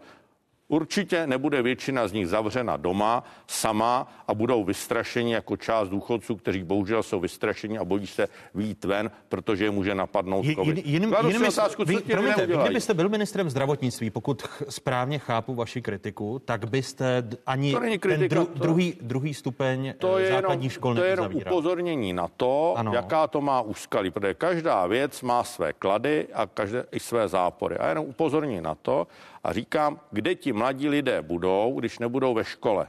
To je první otázka. A jestli, když nebudou ve škole, jestli tam se také nebudou nakažovat. Protože teďka chodí do školy v roušce, ale berme si to, oni jsou na výuce v roušce, dejme tomu 6 hodin. Ale co dělají zbylých 10 hodin? Přece jsou spolu. Měli by sportovat, teďka můžou sportovat venku do deseti lidí, ještě by měli využít a sporty taky, jak si se činnost. Profesionální sportovci 150, dobře, ale e, ti lidé i ti mladí by vlastně sportovat nemůžou, protože to je částečně zavřeno. E, tak co, co jim zbyde? Obchodní centrum, e, gambling, a, a, ty, a tyto věci. A z toho mám jaksi obavy. A toto je brát, bych řekl, na tu misku vach toho rozhodování. Co nám to přinese dobrého i špatného. Ne, tak tohle je naprosto legitimní diskuze, protože všichni jsou si jisti tím, že eh, distanční výuka je kvalitativně, přestože se tvrdí, že je to srovnatelné, podle mého výrazně níže. Eh, jsou tady nějaká data z Maďarska, kde eh, po tom půl roce, kdy to bylo skutečně uzavřeno, eh, se ty studenti a žáci nikam moc neposunuli a mně je jasné, že distanční výuka třeba pro první ročníky vysokých škol, tam se naprosto shodnem, je špatně, protože oni v tom systému se ještě vůbec neumí orientovat, aby vůbec získali nějaký vztah k té vysoké škole a naučili se učit, jak to je úplně jinak než na střední škole škole, tak tady je nutná zřejmě ta forma prezenční. A o tom já chci jednat, aby jsme našli nějakou cestu eh, mezi tím, protože není žádné opatření černobílé a bohužel je to opravdu významný zdroj eh, pro populaci. Eh, teď nemyslím ten první stupeň, protože tam ty přenosy jsou značně nižší, byť ty... První stupeň základních škol. Ano, ano, první ano. stupeň základních škol, ale na těch druhých stupních a středních školách už ta nákaza prostě probíhá naprosto identicky jako kdekoliv jinde, ale já Uh, určitě beru v potaz to, že pokud nenabídneme nějakou alternativu, co ti lidé budou dělat zbytek a, a myslím si, že to opatření by mělo být skutečně na nějakou kratší dobu, že by to neměla být věc prostě tří, čtyřech měsíců, kde budeme držet, dovedu si to představit ještě u těch vysokoškoláků, ale určitě nemůžeme držet druhý stupeň takto dlouhou dobu, to by bylo kontraproduktivní a opravdu se eh, snažíme vymyslet, aby se nezhlukovali v těch supermarketech, někde v těch společných prostorech, protože už proto eh, je to omezení na šest lidí u stolu. To není ani tak kvůli těm restauracím, ale kvůli tomu, že oni chodili do restaurací, a si srazili stoly a prostě tam trávila ta třída zbytek času. A vy, a vy počítáte s tím, že může ještě dojít eh, právě k omezení pohybu lidí v nákupních centrech? No tak já tady nechci předesílat nic, ale my představíme celý komplex různých opatření a jak jsem říkal, těch opatření je třeba 60 a z nich budou vybrána ta na základě různých parametrů, která přicházejí v úvahu a která minimálně eh, se dotknou ekonomiky. Takže jste, to jsou vy jste, parametry. Vy jste právě, ta ekonomika, eh, o ní se velmi často bavíme, ale není to de facto lockdown, když dojde k eh, uzavření středních škol, později pak druhého stupně základních škol, distanční výuka na vysokých školách. Eh, rodiče se o ty děti musí starat. Teď to je postupné vypínání. To není úplný lockdown, ale je to postupné vypínání. Země. Určitě ne, protože eh, rodiče se musí starat o ten první stupeň. Tam to je bez pochyby a to ani z tohoto důvodu prostě udělat nemůžeme, protože potřebujeme sestřičky, potřebujeme eh, ty mladé maminky, aby normálně fungovaly. Takže pokud se něco stane, a já říkám, nechme se překvapit v pátek, jak ten komplex bude vypadat, ale tady to je trochu něco jiného a když se podíváme, jak vypadá lockdown, tak se podívejme do Izraele. Uh, vy jste... A jenom tam řeknu, ano? ale tam to běží stejně dál, mají lockdown a čísla jim rostou. No tak eh, to, co já tady říkám opakovaně, my sedíme na zaoceánském parníku a když dneska mi řeknete, abych otočil kormidlem o 90 stupňů a já s ním otočím, tak ještě 10 dnů se budeme blížit k té kře. Takže to je ten problém, že Izrael, i když to zavřel, tak stále ještě je tam doběh, ale teď skutečně už je vidět světlo na konci tunelu, protože oni se snížili z těch denních přírůstků 11 tisíc přes 8, teď už jsou někde na 5-6, takže je vidět ten efekt. A kritika ředitelů, která se týká hygienických stanic. Vy jste spokojen jako nový ministr zdravotnictví s tím, jak funguje systém hygienických stanic a i odlišného přístupu v rámci republiky? Já na úvod bych chtěl poděkovat opravdu všem zdravotníkům, kteří eh, dávají enormní úsilí, aby v těch prvních liniích se ten systém nějakým způsobem dokázal s tímhle vyrovnat. To platí pro hygieny. Na druhou stranu, už to tady padlo, ten systém léta nebyl nějak kultivován eh, ve smyslu moderního veřejného zdravotnictví a byl popelkou v tom systému, to znamená, nedostával prakticky prostředky. Až teď v tom posledním roce je vybavován moderní výpočetní technikou. Tam někde opravdu papír, tuška eh, byl standardem ještě před rokem dvěma. To znamená, to je věc, která se samozřejmě musí změnit a musí se změnit i systém, jak ty hygieny eh, centrálně řídit, abychom nebyli eh, v systému, kdy jedna hygiena vymyslí jedno opatření na podobný problém a druhá jiné. To Ale to nedělá tady dobrý. tak to funguje. Bohužel tady někde to tak je a to musíme změnit velmi rychle, protože my ty hygieny vitálně potřebujeme. To je klíčový prvek v tom systému a bez nich se neobejdeme, protože to vlastní trasování, ta odborná epidemiologická část, to znamená hovory 1, 2, ty jsou hygieniků ty nám nikdo za ně neudělá a to, co děláme v podstatě za hygieniky, jsou ty hovory tři. Ale to znamená, že byste musel přijít se změnou zákona. Já zatím diskutuji, jakým způsobem by to mělo vypadat a věřím, že se k nějakému řešení dopídíme, protože eh, takto, jak to je nastaveno, to není šťastné. Takže přijdete se změnou zákona? Budím. Nechci tady předjímat. a, a, ale teď v tom čase by to asi bylo aktuální, když eh, jsem zmiňoval příklad jeho moravského kraje, rozhodnutí hygieny jeho moravského kraje, které je kritizováno Masarykovou univerzitou. Tak jistě, že čas je proto příhodný a ta doba poměrně spěchá. Vy, to znamená, že přijdete? Na... Hmm, to neříkám, uvidíme, jak to bude. To je téměř eh, politické politické slovo, kdy nevíme, jak to bude. Vy byste podpořil změnu zákona, pane docente Svoboda? Já bych určitě podpořil změnu zákona, určitě bych podpořil změnu hygienické služby jako takové, protože pravda je, že zhruba 10 let nebo 12 let vlastně už ta hygienická služba je popelkou ve zdravotnictví, ekonomickou popelkou, ale i mm, popelkou ve smyslu přísunu eh, kvalitních, kvalitních lidí, prostě protože tam nikdo nechce jít pracovat. A samozřejmě za normální okolností ta hygiena je, řekněme, místo relativně e, klidně organizované, ale každá, každá mimořádná situace má na hygienu obrovské nároky. Ať je to infekce, nebo ať je to velká přírodní katastrofa, to je jedno. Děkuji mnohokrát prvním hostům otázek, kterými byli minister zdravotnictví Roman Primula, místo předseda sněmovního zdravotnického výboru Bohuslav Svoboda a rektor Univerzity Karlovy v Praze Tomáš Zima. Pánové, děkuji vám za tuto věcnou diskuzi a těším se na další. Díky. Hezký den. Hezké odpoledne. A co uvidíte dál? Eh, jak věrová panika zasáhla a ještě zasáhne ekonomiku? Eh, to uslyšíte za pár okamžiků v diskuzi Evy Zamrazilové a Luďka Niedermayera už za okamžik. Historický propad české ekonomiky. Hrubý domácí produkt ve druhém čtvrtletí klesl oproti Loňsku o 11% Promítly se na něm hlavně restrikce kvůli epidemii a slabší zahraniční poptávka. Já si trofnu říct, že to byl přesně ten moment, kdy se ekonomika dotkla svého dna. Když nás porovnáme s ostatními státy eh, ve světě nebo v Evropské unii, tak vlastně na to nevycházíme nějak hůř. Eh, jsme vlastně, řekněme, někde mezi eh, německými a spojenými státy. I trh práce v Česku zůstává v relativně dobré kondici. Drží jej především program Antivirus.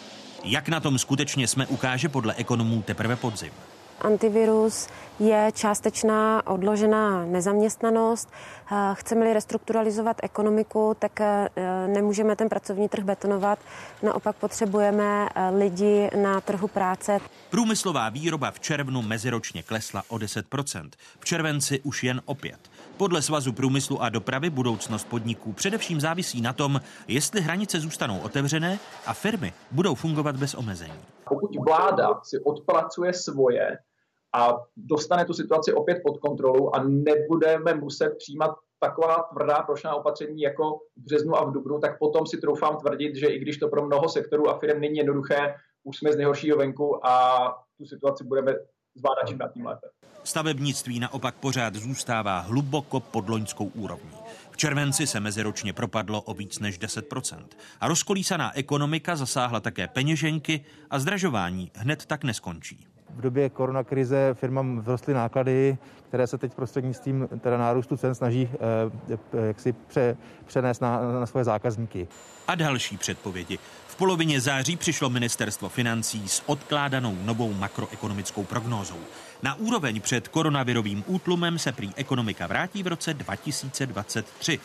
Příští rok ministerstvo počítá s růstem o 3,9% a letos pak s poklesem 6,6%. Že ten propad bude necelých 7% podle prognózy za daných okolností je vlastně dobrá zpráva. Je to vlastně navzdory vládě. Když si vzpomenete na všechny ty prognózy různých finančních institucí, tak to číslo je poměrně poměrně slušné. Určitě jsem přesvědčena o tom, že zafunkovaly vládní opatření, které podpořily spotřebu. Srpnová predikce centrální banky odhadovala pokles o 8,2%. Nejistotu ale vyvolává druhá vlna pandemie. V případě nepříznivého vývoje by českou ekonomiku mohl čekat větší propad. Pokud se samozřejmě situace s pandemí a vyvolanými okolnostmi bude blížit té situaci na jaře, tak se tomu scénáři bohužel trochu budeme blížit. Podle negativního scénáře, který Česká národní banka vypracovala v rámci své květnové prognózy, by s nástupem druhé vlny mohla česká ekonomika klesnout až o 13,5% Domácí produkt České republiky ve druhém čtvrtletí podle statistiků klesl o bezmála 11% ve srovnání s prvním čtvrtletím letošního roku. Jde o pokles o 8,7%. Dalšími hosty otázek jsou avizovaní.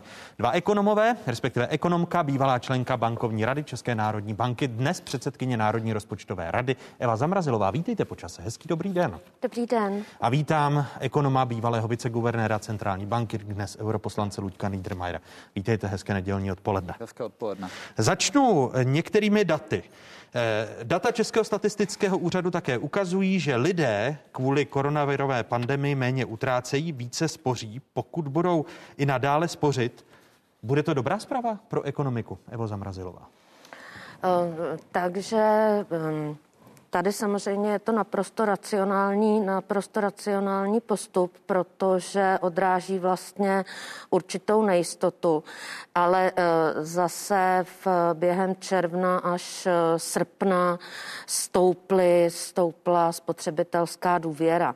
Lidé se obávají nezaměstnanosti, obávají se inflace, proto spoří.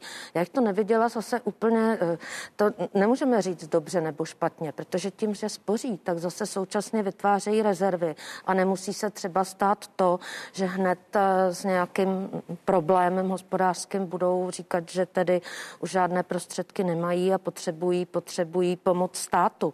Takže mm, vybalancovaně. Eh, převládají klady či zápory větší spořivosti lidí právě kvůli těm ekonomickým nejistotám? Eh, je to naprosto racionální a rozporovat jako racionální chování si myslím nedává úplně smysl. Je třeba jenom říct, že teďka tu důvěru eh, lidí jsme zejména u nás výrazně podkopali tím, že jsme absolutně nezvládli návrat šíření viru tak vlastně ty obavy výrazně vzrostly. A vlastně díky tomu, že ten stát nestihl přijít s nějakými postupně zaváděnými racionálními opatřeními, tak ta ekonomika teďka čelí, já nerad používám to slovo lockdown. My jsme tady lockdown měli a neměli a myslím si, že ho mít nebudeme ale ta ekonomika teďka začne čelit omezeními, které budou také výsledkem racionální úvahy lidí. Tím, že lidé si uvědomí, že ta situace je opravdu vážná začnou měnit své spotřební chování. A jeden z těch projevů... Jiný, bude... Jinými slovy, to, bude, to bude právě důsledek toho nouzového stavu, který začíná dnes o půlnoci. Ne nouzového stavu, to ne, to je uh, výsledkem toho, co se tady děje od začátku září že dřív jsme prostě byli nervózní a měli jsme 50 nakažených uh, za den, teďka jich máme 3 tisíce.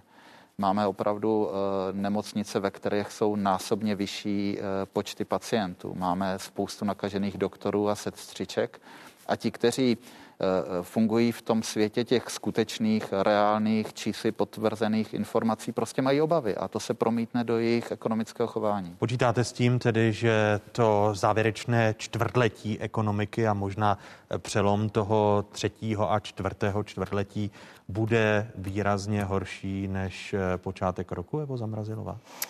Uh Takhle, my to čtvrté čtvrtletí už jsme právě začali a e, zatím ta ekonomika e, nevypadá, že by byla úplně vypnutá, čili já si nemyslím, že by se, e, že by jsme se dostali někam jako v tom čtvrtletí druhém.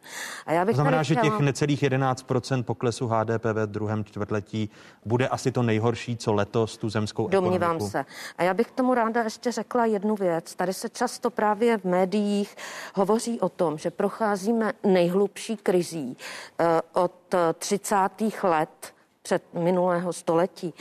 Já bych opravdu se velice vůči tomuto chtěla vymezit, protože letos pro letošek celkově je očekáván pokles 6,5% Myslím si, to je aktuální predikce ministerstva financí a myslím si, že je realistická.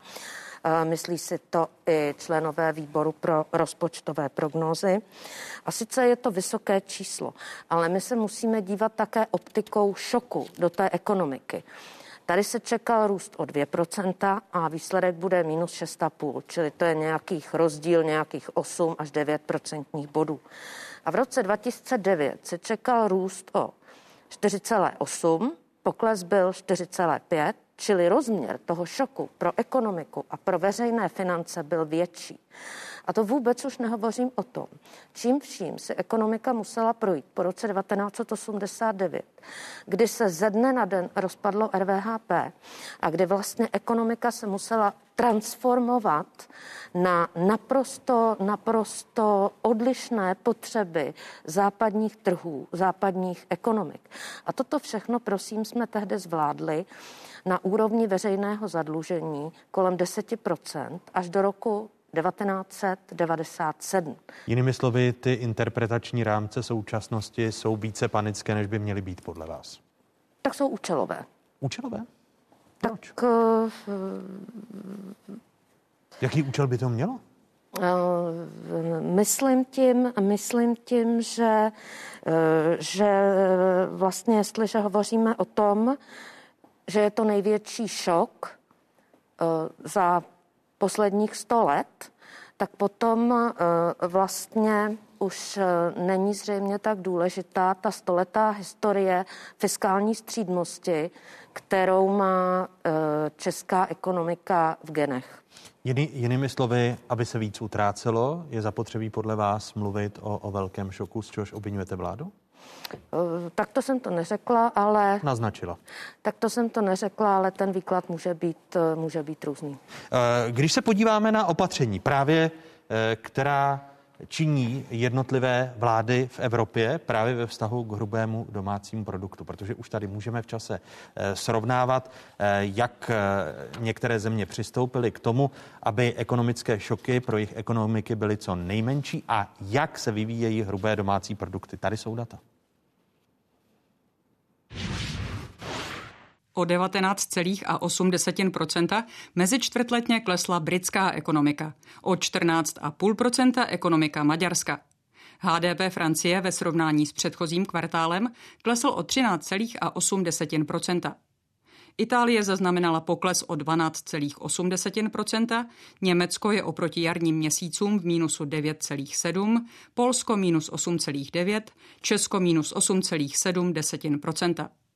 Výsledek švédského a slovenského hospodaření ve druhém kvartálu schodně činil minus 8,3%. Nejmenší pokles ze zemí Evropské unie zaznamenalo Finsko minus 4,4%. Tak a ku příkladu Německo se rozhodlo hned v polovině té první vlny epidemie ku příkladu zvýšit spotřebu snížením daní na potraviny a na automobily a na další. Funguje to apropo, když se podíváme na to srovnání, Luďku Niedermayer? Tohle není ten hlavní nástroj, do kterého se Německo a, a s ním vlastně celá Evropa pustila. Ten hlavní nástroj je velká snaha podpořit zachování pracovních míst.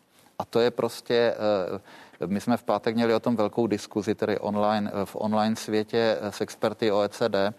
To je něco naprosto bezprecedentního. V některých zemích v jistou dobu, tuším více než 50% zaměstnanců soukromého sektoru bylo na pracovních místech, které byly podporované státními rozpočty. To je to největší a je to zároveň to, co otvírá tu otázku do budoucna, jestli se nám podaří tu ekonomiku vrátit zhruba k podobnému výkonu jako před tou krizí. A to znamená, z těch pracovních míst, která jsou nyní zachráněna, ale za cenu státní podpory se stanou opět normální pracovní místa. To je A čemu to, jste došli vysí... pátek, když jste si o tom povídali? Uh, ukazuje se, že opravdu vývoj v různých zemích je jiný. Amerika vsadila na jiný model, ta spíše podpořila koupní sílu lidí a nezachraňovala ta pracovní místa. Čili zatím ta Evropa vypadá výborně z hlediska právě tady této klíčové, klíčové proměny, ale otázka je právě, jestli se nám podaří udržet ten výkon té ekonomiky. A tady je, myslím si, jeden obrovský rozdíl proti pro Českou republiku proti jaru, protože eh, na jaře my jsme tedy udělali velmi razantní opatření, on to tehdy každý dělal eh, podobně, takže myslím si, že by nebylo vůbec fér to kritizovat, a právě naopak. Ale zároveň velkou ránu ta ekonomika dostala tím, že se vlastně zastavily firmy napříč Evropou, skolabovaly logistické řetězce. Tomu některé země jako mi pomohly třeba tím, že zavřeli hranice, což bylo opravdu nepromyšlené a eh, velmi devastující opatření, které vytvořilo jako velkou nejistotu. A vlastně to výrazným způsobem poškodilo vývoj té ekonomiky. Firmy, které byly schopny pracovat, eh, měly lidi, kteří byli schopni pracovat. Nepracovali proto, protože nedostali dodávky od svých dodavatelů, anebo jejich odběratelé nechtějí odebrat zboží. Teďka jsme v jiné situaci. My jsme teďka to zhnilé jablko v té Evropě, protože tu pandemii jsme prostě teďka velmi špatně nezvládli. Kdybych vám ale řekl, že se k nám začíná znovu přidávat Francie na základě těch dat, že těch schnilých jablek bude daleko více. Než ukáže se, možná, že se ukáže, že opravdu ten, ten růst toho počtu nakažených bude, bude jinde uh, jako také velký. Ale já si myslím, že my jsme měli dobré předpoklady pro to, abychom to zvládli. Hmm. A že opravdu jsme si ten vývoj výrazným způsobem zhoršili. Eh, kdo zná trochu Francii, tak chápe, že eh, v těchto zemích existují objektivní důvody, proč je to prostě složitější. A zároveň, já když sleduji ty opatření v té Francii, tak tam vidím mnohem vyšší míru profesionality a transparence v těch opatření než u nás. A když se podíváte na ta opatření, která nebyla ta nejzásadnější, protože šlo o to různými kurzarbeity, antiviry a podobně udržet e, pracovní místa a ekonomiku zamrazit, aniž bych narážel na e, příjmení Evy, Evy Zamrazilové, tak fungovaly ty nástroje udržení spotřeby, eh, ku příkladu právě v Německu, protože o tom budeme mluvit i na českém příkladě. Co nejvíce eh, peněz v daních nechat lidem, abychom nastartovali spotřebu a tím začali oživovat ekonomiku. To bylo jenom jedno z těch opatření. Ještě je asi brzy to soudit, ale obávám se, a to souvisí s tou vaší první otázkou, která byla na místě, že to možná nebude vždycky fungovat tak, jak se, tak, jak se zdá, protože eh, v okamžiku, kdy lidi se rozhodnou z docela dobrých důvodů omezit tu spoji spotřebu, tak i v okamžiku, kdy jim navýšíte jejich peněžní příjmy, tak, eh, tak pravděpodobně skončíte u vyšších úspor. Ale znovu ti Němci udělali celý mix opatření, a eh, jedno z těch opatření, které napříč Evropou už je vidět, je nějaká podpora ekonomické aktivity nějaká podpora investic. Často je to třeba spojené s těmi zelenými investicemi, ale nikoliv eh, exkluzivně. A to je něco, co by mohlo mít potenciál nahradit ten výkon těch sektorů, které opravdu jsou beznadějně postižené. My to tady vidíme na turismu. Samozřejmě věci jako letecká doprava eh, vůbec nemůžeme dohlédnout, kdy tam dojde k nějaké obnově. A to znamená, pokud chceme tu ekonomiku vrátit k nějakému výkonu, který všichni eh, potřebujeme, tak je třeba, aby ty zdroje i lidské zdroje, které by v těchto sektorech se přesunuly do sektorů, které, které začnou fungovat. Čili proto ty kurzarbajty nemůžou konzervovat ten stav. Oni musí zajistit nějakou plynulou transformaci uvnitř té ekonomiky. Ono, když se podíváme na hospodaření státu. Eh, stát eh, v letošním roce podle schváleného návrhu státního rozpočtu, několikrát upravovaného, má eh, skončit se schodkem eh, zhruba půl bilionu korun. Ekonomové očekávají, že číslo se spíše bude pohybovat kolem 400 miliard korun. A ministrně financí Alena Šilerová tento týden přišla s návrhem rozpočtu na příští rok. Jeho součástí ale není plánované zrušení superhrubé mzdy. To znamená, aby víc peněz zůstalo lidem v peněženkách a s tím související snížení daní pro zaměstnance. Navrhovaný schodek má číslo 320 miliard. Toto je číslo, které odpovídá e, zákonu legislativě, platné legislativě. A e, je to zcela otevřeně říkám, není tam započtený daňový balíček 2021, protože je v tuto chvíli před druhým čtením. Je tam celá řada pozměňovacích návrhů, neznáme výsledek tohoto hlasování a to nepočítám jenom to, co bylo obsahem vládního návrhu, ale přibyly další pozměňovací návrhy. A samozřejmě počítáme s tím, že teď v řádu dnů bude podán pozměňovací návrh na snížení daně zaměstnanců eh, což souvisí se zrušením superhrubé mzdy, ale to je technikálie nepodstatná.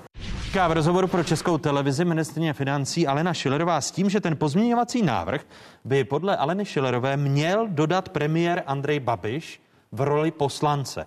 Eh, návrh by měl obsahovat dvě sazby, 15% eh, a 23%. Snížení daně pro zaměstnance by tedy mělo platit dva roky a o rozpočtu začne vláda jednat v pondělí. Eh, začnu vás, paní předsedkyně, uh-huh. vy jste jako Národní rozpočtová rada Vlády dali v pátek najevo, že schodek státního rozpočtu na příští rok 320 eh, miliard, který navrhlo ministerstvo financí, cituji, přesahuje rámec daný již rozvolněným zákonem o pravidlech rozpočtové odpovědnosti. Přesně tak. Vláda, vláda si v dubnu eh, parlamentí posvětil eh, rozvolnění pravidel rozpočtové odpovědnosti, které vládu opravňuje ke 4% strukturálnímu schodku v roce 2021. Eh, to by znamenalo, dejme tomu, nějakých 250, 260, 270 miliard korun. Takže tady ta navrhovaná 320 jde vysoce nad tu hodnotu již rozvolněnou.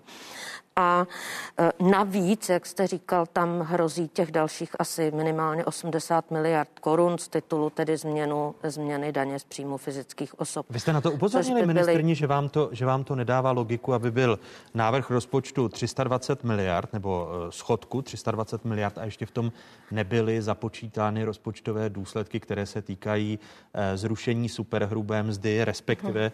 snížení. Těch... Tak my jsme reagovali tady tou, tady tou českovou zprávou, respektive tady tím vyjádřením, které máme na webu, jsme reagovali prakticky okamžitě, co den předtím, někdy pozdě večer byly, byla ohlášena vlastně ta 300, 320. A vy jste se nepotkala s ministrní bych, eh, financí, aby aby no, ona vám... To. My nejsme rozpočtová rada vlády, to se někdy, eh, to, my jsme nezávislá instituce a paní ministrině rozhodně nemá žádnou povinnost se s námi radit o rozpočtu. Ale zároveň jako nezávislá instituce Musíme jste byli i, tou, i touto reagovat. vládou a ministrem financí bráni jako odborníci, jejichž názor by měl být vyslyšen. Takže proto se vám, s vás ptám na způsob komunikace, Eh, jestli s vámi číslo 320 nebylo předem konzultováno. Ne, samozřejmě, že ne. Stejně tak s námi nebyl konzultován ten střednědobý rozpočtový výhled 2021 až 2023, kdy vlastně tady eh, ten střednědobý výhled sám, eh, je tam uvedeno číslo Eh, že sta, veřejný dluh by měl dosáhnout v roce 23 už 47 eh, hrubého domácího produktu. Můj osobní výpočet je 48% Takže o procento vyšší, než je ve střednědobém? No ale to je, to je opravdová maličkost. De facto to znamená, že během tří let se vám eh, zvýší schodek veřejných financí o 18% bodů, což je podstatně více než během té minulé krize. A tady, když pan kolega hovořil zasvěceně o Německu, tak bych tomu ještě dodala, že Německo už vyhlásilo svoji eh, střednědobou konzolidaci veřejných financí, kdy rok 2021 eh, má být ještě rokem, kdy bude 2,5% deficit, 2,5% deficit a v roce 22 a 23 už budou se blížit ty veřejné finance německé vlastně něčemu, čemu by se říkalo eh, červená nula. To znamená, tady už nebudou vlastně, eh, tady už budou minimální schodky a v těch letech 22 a 23 už to maličké Česko bude mít absolutně větší deficity než největší evropská ekonomika.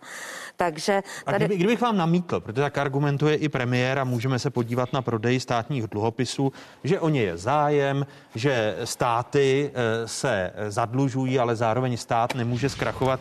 Eh, když se podíváme na data, eh, ministerstvo financí v letošním roce vydalo šest nových emisí střednědobých a dlouhodobých státních dluhopisů, přičemž letos dojde ke splacení tří emisí střednědobých a dlouhodobých státních dluhopisů. Ministerstvo financí prodejem střednědobých a dlouhodobých státních dluhopisů pokrylo veškeré letošní splátky ve výši 172,3 miliard korun. Zbylými prostředky pokrylo část plánovaného schodku státního rozpočtu v letošním roce ve výši 325 miliard. V rámci poslední aukce, která se konala 30. září, tak eh, na státních dluhopisích bylo získáno víc než 5 miliard korun, nicméně investoři poptávali 12,5. Uh-huh. To znamená, že to celkové zadlužení Česka, když nás srovnáte s Japonskem a s dalšími zeměmi, tak je relativně nízké a zájem o české dluhopisy je. A to je argumentace vlády, která, uh-huh. a vy jste to svým způsobem kritizovala v té, v té předchozí části, kdy jste říkala, uh-huh že tady eh, je ta ekonomická situace a ta krize dělána i vládou větší, než ve skutečnosti je. Tak bych vám mohl namítnout, jde, jde jim o to, eh, napumpovat do ekonomiky co nejvíce peněz a když nám půjčují, co bychom si výhodně nepůjčili? Ano. Pane Moravče, já bych se hrozně nerada srovnávala s Japonskem. To je opravdu, to je... Vyspělá ekonomika. to je vyspělá ekonomika.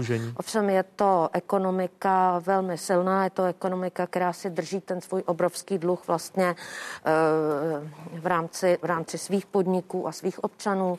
To znamená, že ona nemusí vyhledávat zahraniční finanční trhy. Tady vlastně my máme v rukou zahraničních investorů už nějakých téměř 40% veřejného dluhu, což je i podle České národní banky víceméně riziková hodnota. Ta riziková hodnota je o to rizikovější, že vlastně malý dlužník, malý dlužník s krátkou dlužnickou historií a ne a, a vlastně pořád eh, dávaný do škatulky emerging markets musí být prostě dvojnásobně obezřetný. A jestliže tady ten, ten eh, státní dluh má být během dvou let eh, v tom roce 2020, 2022 zvýšen až až o nějakých 800 miliard korun během, během dvou let, vlastně v roce 2021 oproti roku 2019, více než 800 miliard korun.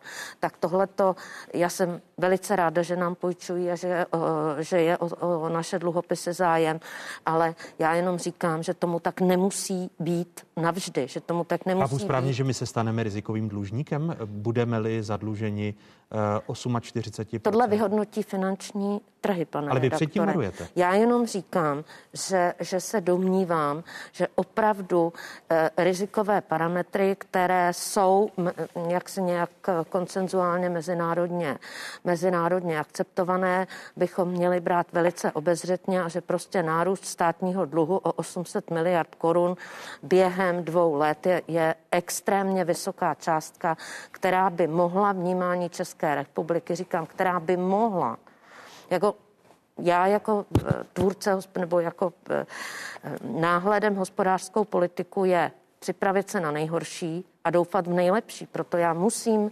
vlastně eh, hovořit o těch rizicích, protože mojí prací je střednědobá a dlouhodobá udržitelnost veřejných financí.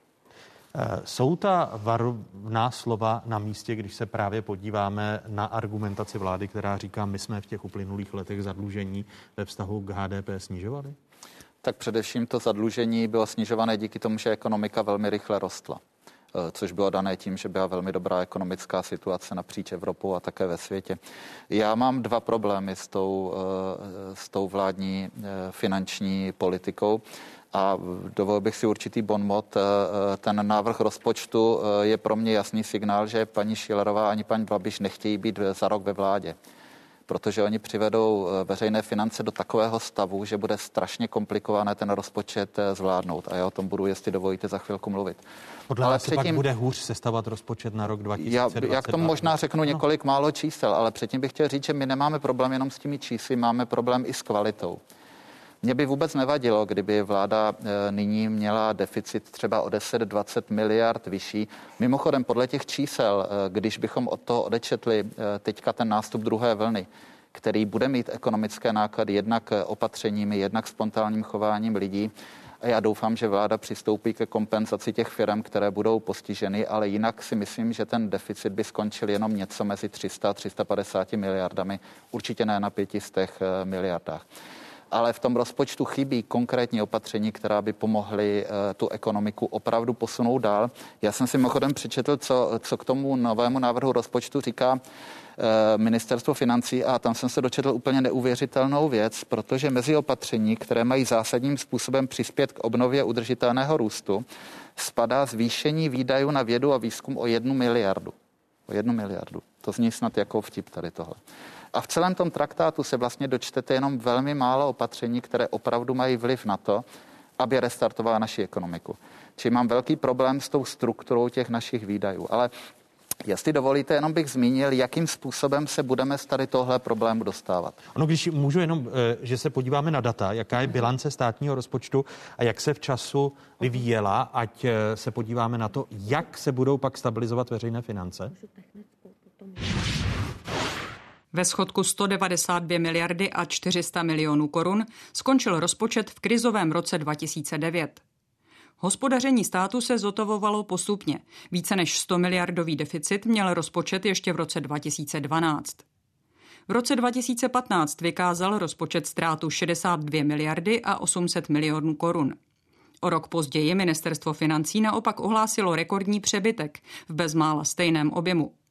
Do státní pokladny tehdy oproti předpokladům přibylo z Evropské unie o 65 miliard korun více. Za rok 2018 skončil rozpočet v plusu 2 miliardy 900 milionů, v loni v mínusu 28,5 miliardy.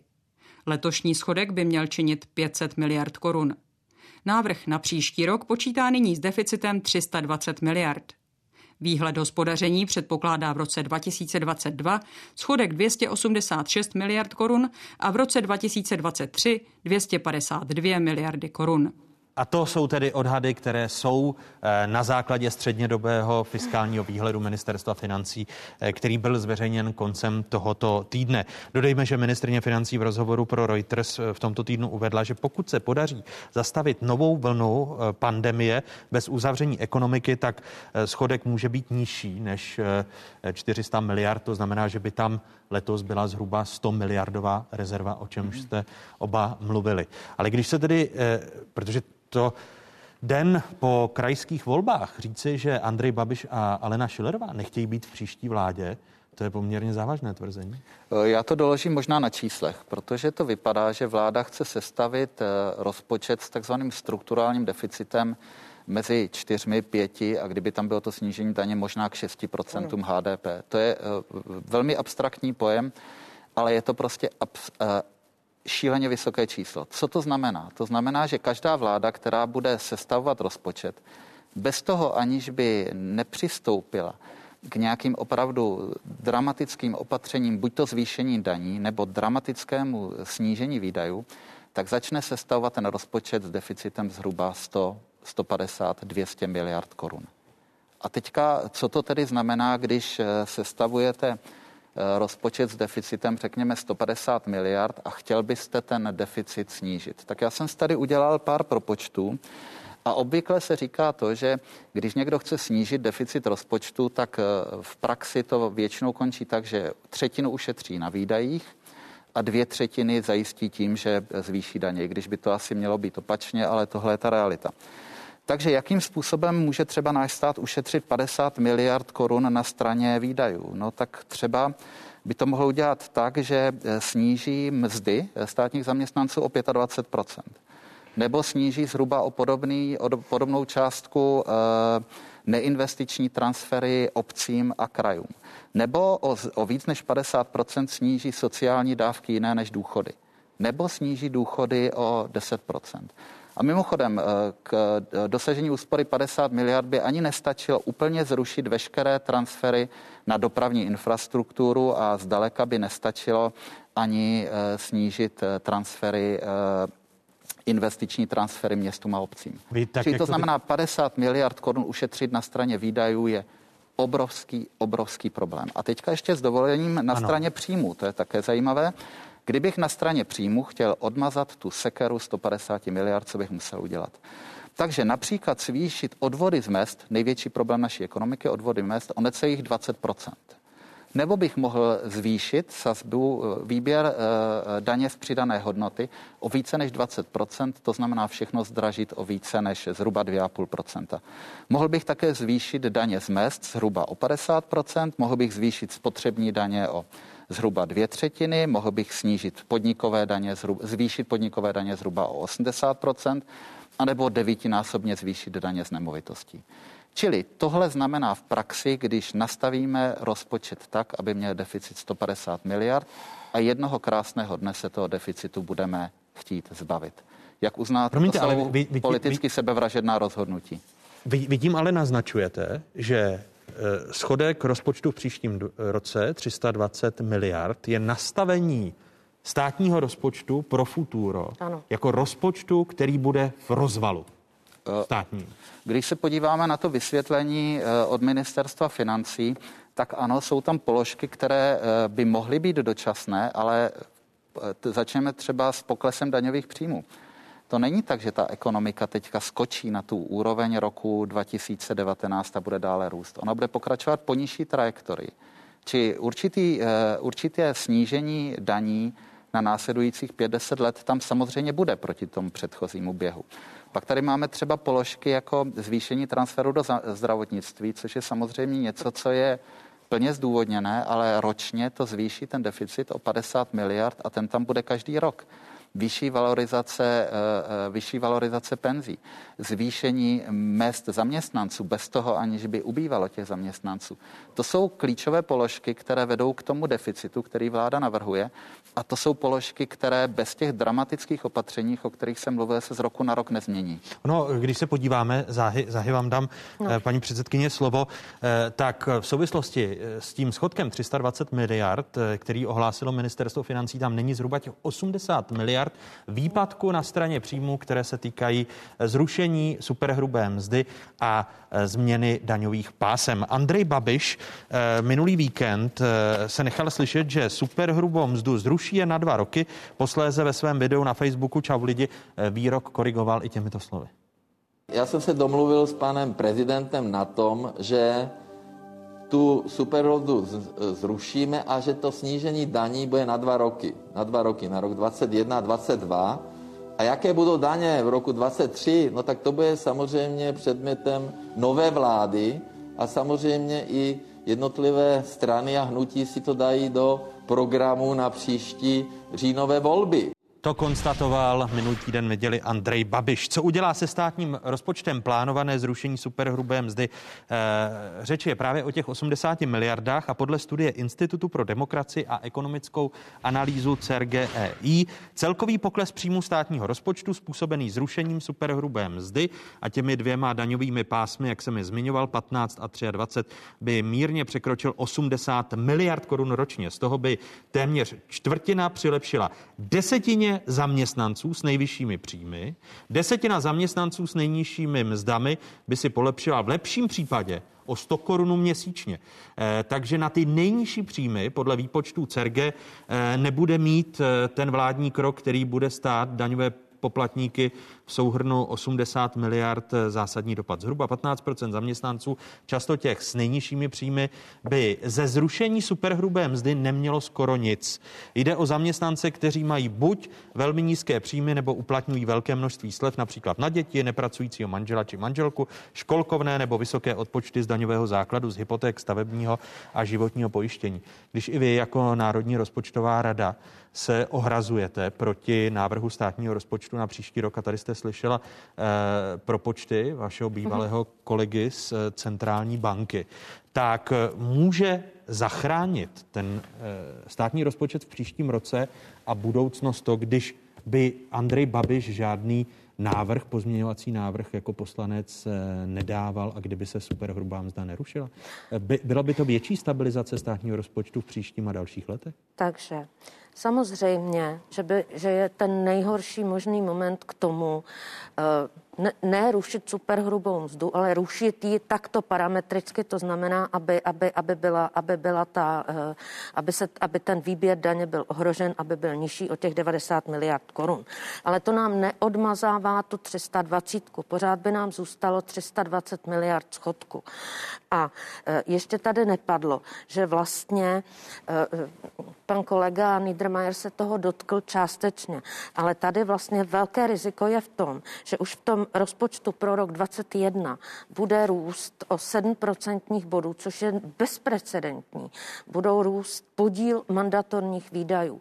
To je přesně to, před čím jsme jako rozpočtová rada varovali od samého začátku, protože tím si vláda vlastně omezuje prostor pro investice, omezuje si prostor pro mm, pro nějaké uh, nutné výdaje, pokud třeba by byla nějaká horší hospodářská situace. Takže ten rozpočet bohužel, není pro investiční ten rozpočet je opravdu eh, nadměrně vysoký, těch 320 je vysoký a vláda měla současně předložit konzolidační strategii veřejných financí až do roku 2027, tak jak ji to poslanecká sněmovna uložila poté, co eh, rozvolnila zákon o pravidlech rozpočtové odpovědnosti.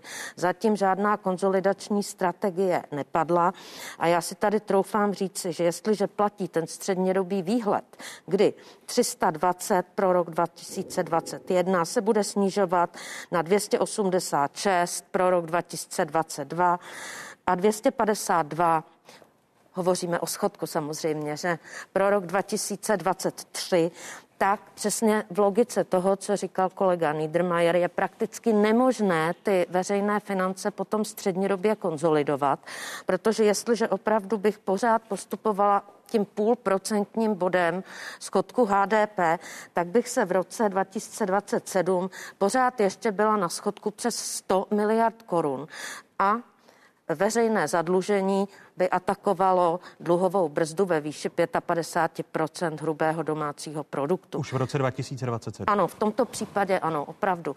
A to za předpokladu eh, toho hospodářského růstu kolem 2% 2,5% a 2 inflace. Jenom vlastně tím mechanismem, že každý rok by se snižoval ten schodek jenom o toho půl procentního bodu, tak jak to umožňuje ta eh, novela zákona o, o pravidlech rozpočtové odpovědnosti, ta rozvolněná.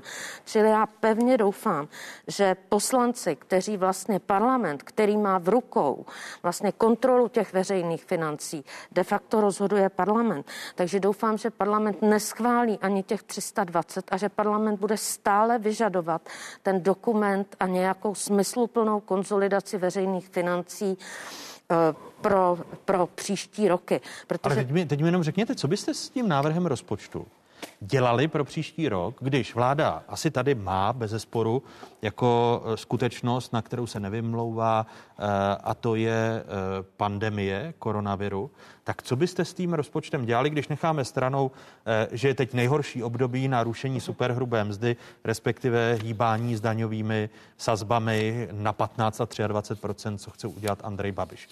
Co byste dělal, abyste neměl rozpočet v příštím roce 320 miliard bez tohoto kroku a ne, nerozvracel veřejné finance pro další roky? Eh, vy jste to Václavé říkal, určitě bych nesnižoval eh, daně z mest, to si teďka nemůžeme dovolit. A druhá věc bych velmi striktně rozdělil, co jsou jednorázové s krizí spojené výdaje ano. od toho, co je ten standardní rozpočet. Ten standardní rozpočet by se podle mého názoru měl vejít do nějakého deficitu 150, ano. řekněme možná 200 miliard.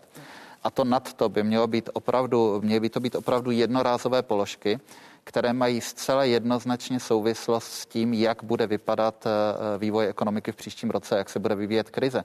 Mimochodem, tenhle rozpočet ministerstvo připravilo ve stejnou dobu, kdy přišel se svojí makroekonomickou prognózou, kde má velmi slušný růst, tuším kolem 3,5%. Čili to je naprosto, naprosto nekonzistentní. Když jsem na začátku zmiňoval tu diskuzi v OECD, tak jedna z věcí, která tam padla, je, že do té doby, dokud budeme mít jistotu, že ta ekonomika eh, se dostává na slušný, vý, eh, slušný výkon, tak musíme být opatrní v té fiskální oblasti. Ale ty opatření musí být jasně směřovaná, musí být jasně spojená s tím výpadkem té ekonomiky a musí to být opatření, která jasně tu ekonomiku dostanou na ten, vý, na ten eh, výšší výkon. To tam vůbec není. A sestavit rozpočet, který bude mít strukturální deficit mezi 4 a 5 procenty, zatíží naše veřejné finance na následujících nejméně pět let. Velmi pravděpodobně při, i při konzervativních uh, předpokladech, o kterých uh, Eva tady mluvila, se tím přiblížíme k 50% do roku 2025. Či jinými, jinými slovy, to, co jsme tady vlastně, o co jsme tady 20 let minimálně snažili, to znamená držet naší zemi na úrovni velmi nízkého dluhu, protože ten dluh, zejména pro malé otevřené ekonomiky, představuje riziko, tak to během pěti let díky, a nebojím to říct, špatné rozpočtové práci, tak o to přijdeme. Chápu správně, to je poslední otázka, protože musí, musíme končit. By roz, rozpočet, který by byl uh, odpovědný pro uh, tu konsolidaci veřejných financí, by byl Eh, těch 200 miliard, jako o tom mluvil, maximálně 200 miliard, jako o tom mluvil Luděk Niedermayer? Přesně tak. A eh, eh, ne, nesměl by tam být žádný růst podílu mandatorních výdajů, což je přesně to, kde bychom se mohli dostat někde kolem těch mezi těch 150 až 250 miliard korun, ale myslím si, že začít se 150 by bylo rozumné a potom vždycky vláda má možnost jednorázových mimořádných opatření. A tady je přesně přesně to, co říkal pan kolega. Jednorázová opatření, která se vám nepropíšou do struktury a do těch mandatorních opatření. Jednorázová, když je špatně, ano, samozřejmě jednorázová opatření, ano. Ale tak, aby tam nebyla v těch veřejných financích zabudována uh, pro další roky až desetiletí. Děkuji vám za tuto diskuzi a tam, kde dnes s Evou Zamrazilovou, šéfkou Národní rozpočtové rady a Luďkem Niedermayerem, ekonomem, bývalým viceguvernérem Centrální banky, dnes europoslancem končíme, tak příští týden budeme začínat, protože hostem otázek bude ministrně financí Alena Šilerová, eh, profesor z CERGEI Štěpán Jurajda a eh, předseda poslaneckého klubu ODS Zbyněk Staňura. Řeč bude právě o státním rozpočtu. Děkuji vám a těším se někdy příště na shledanou. Naschledanou. Děkujeme. Děkuji vám, divákům otázek. Eh, zůstaňte s Českou televizí. Hezký zbytek neděle.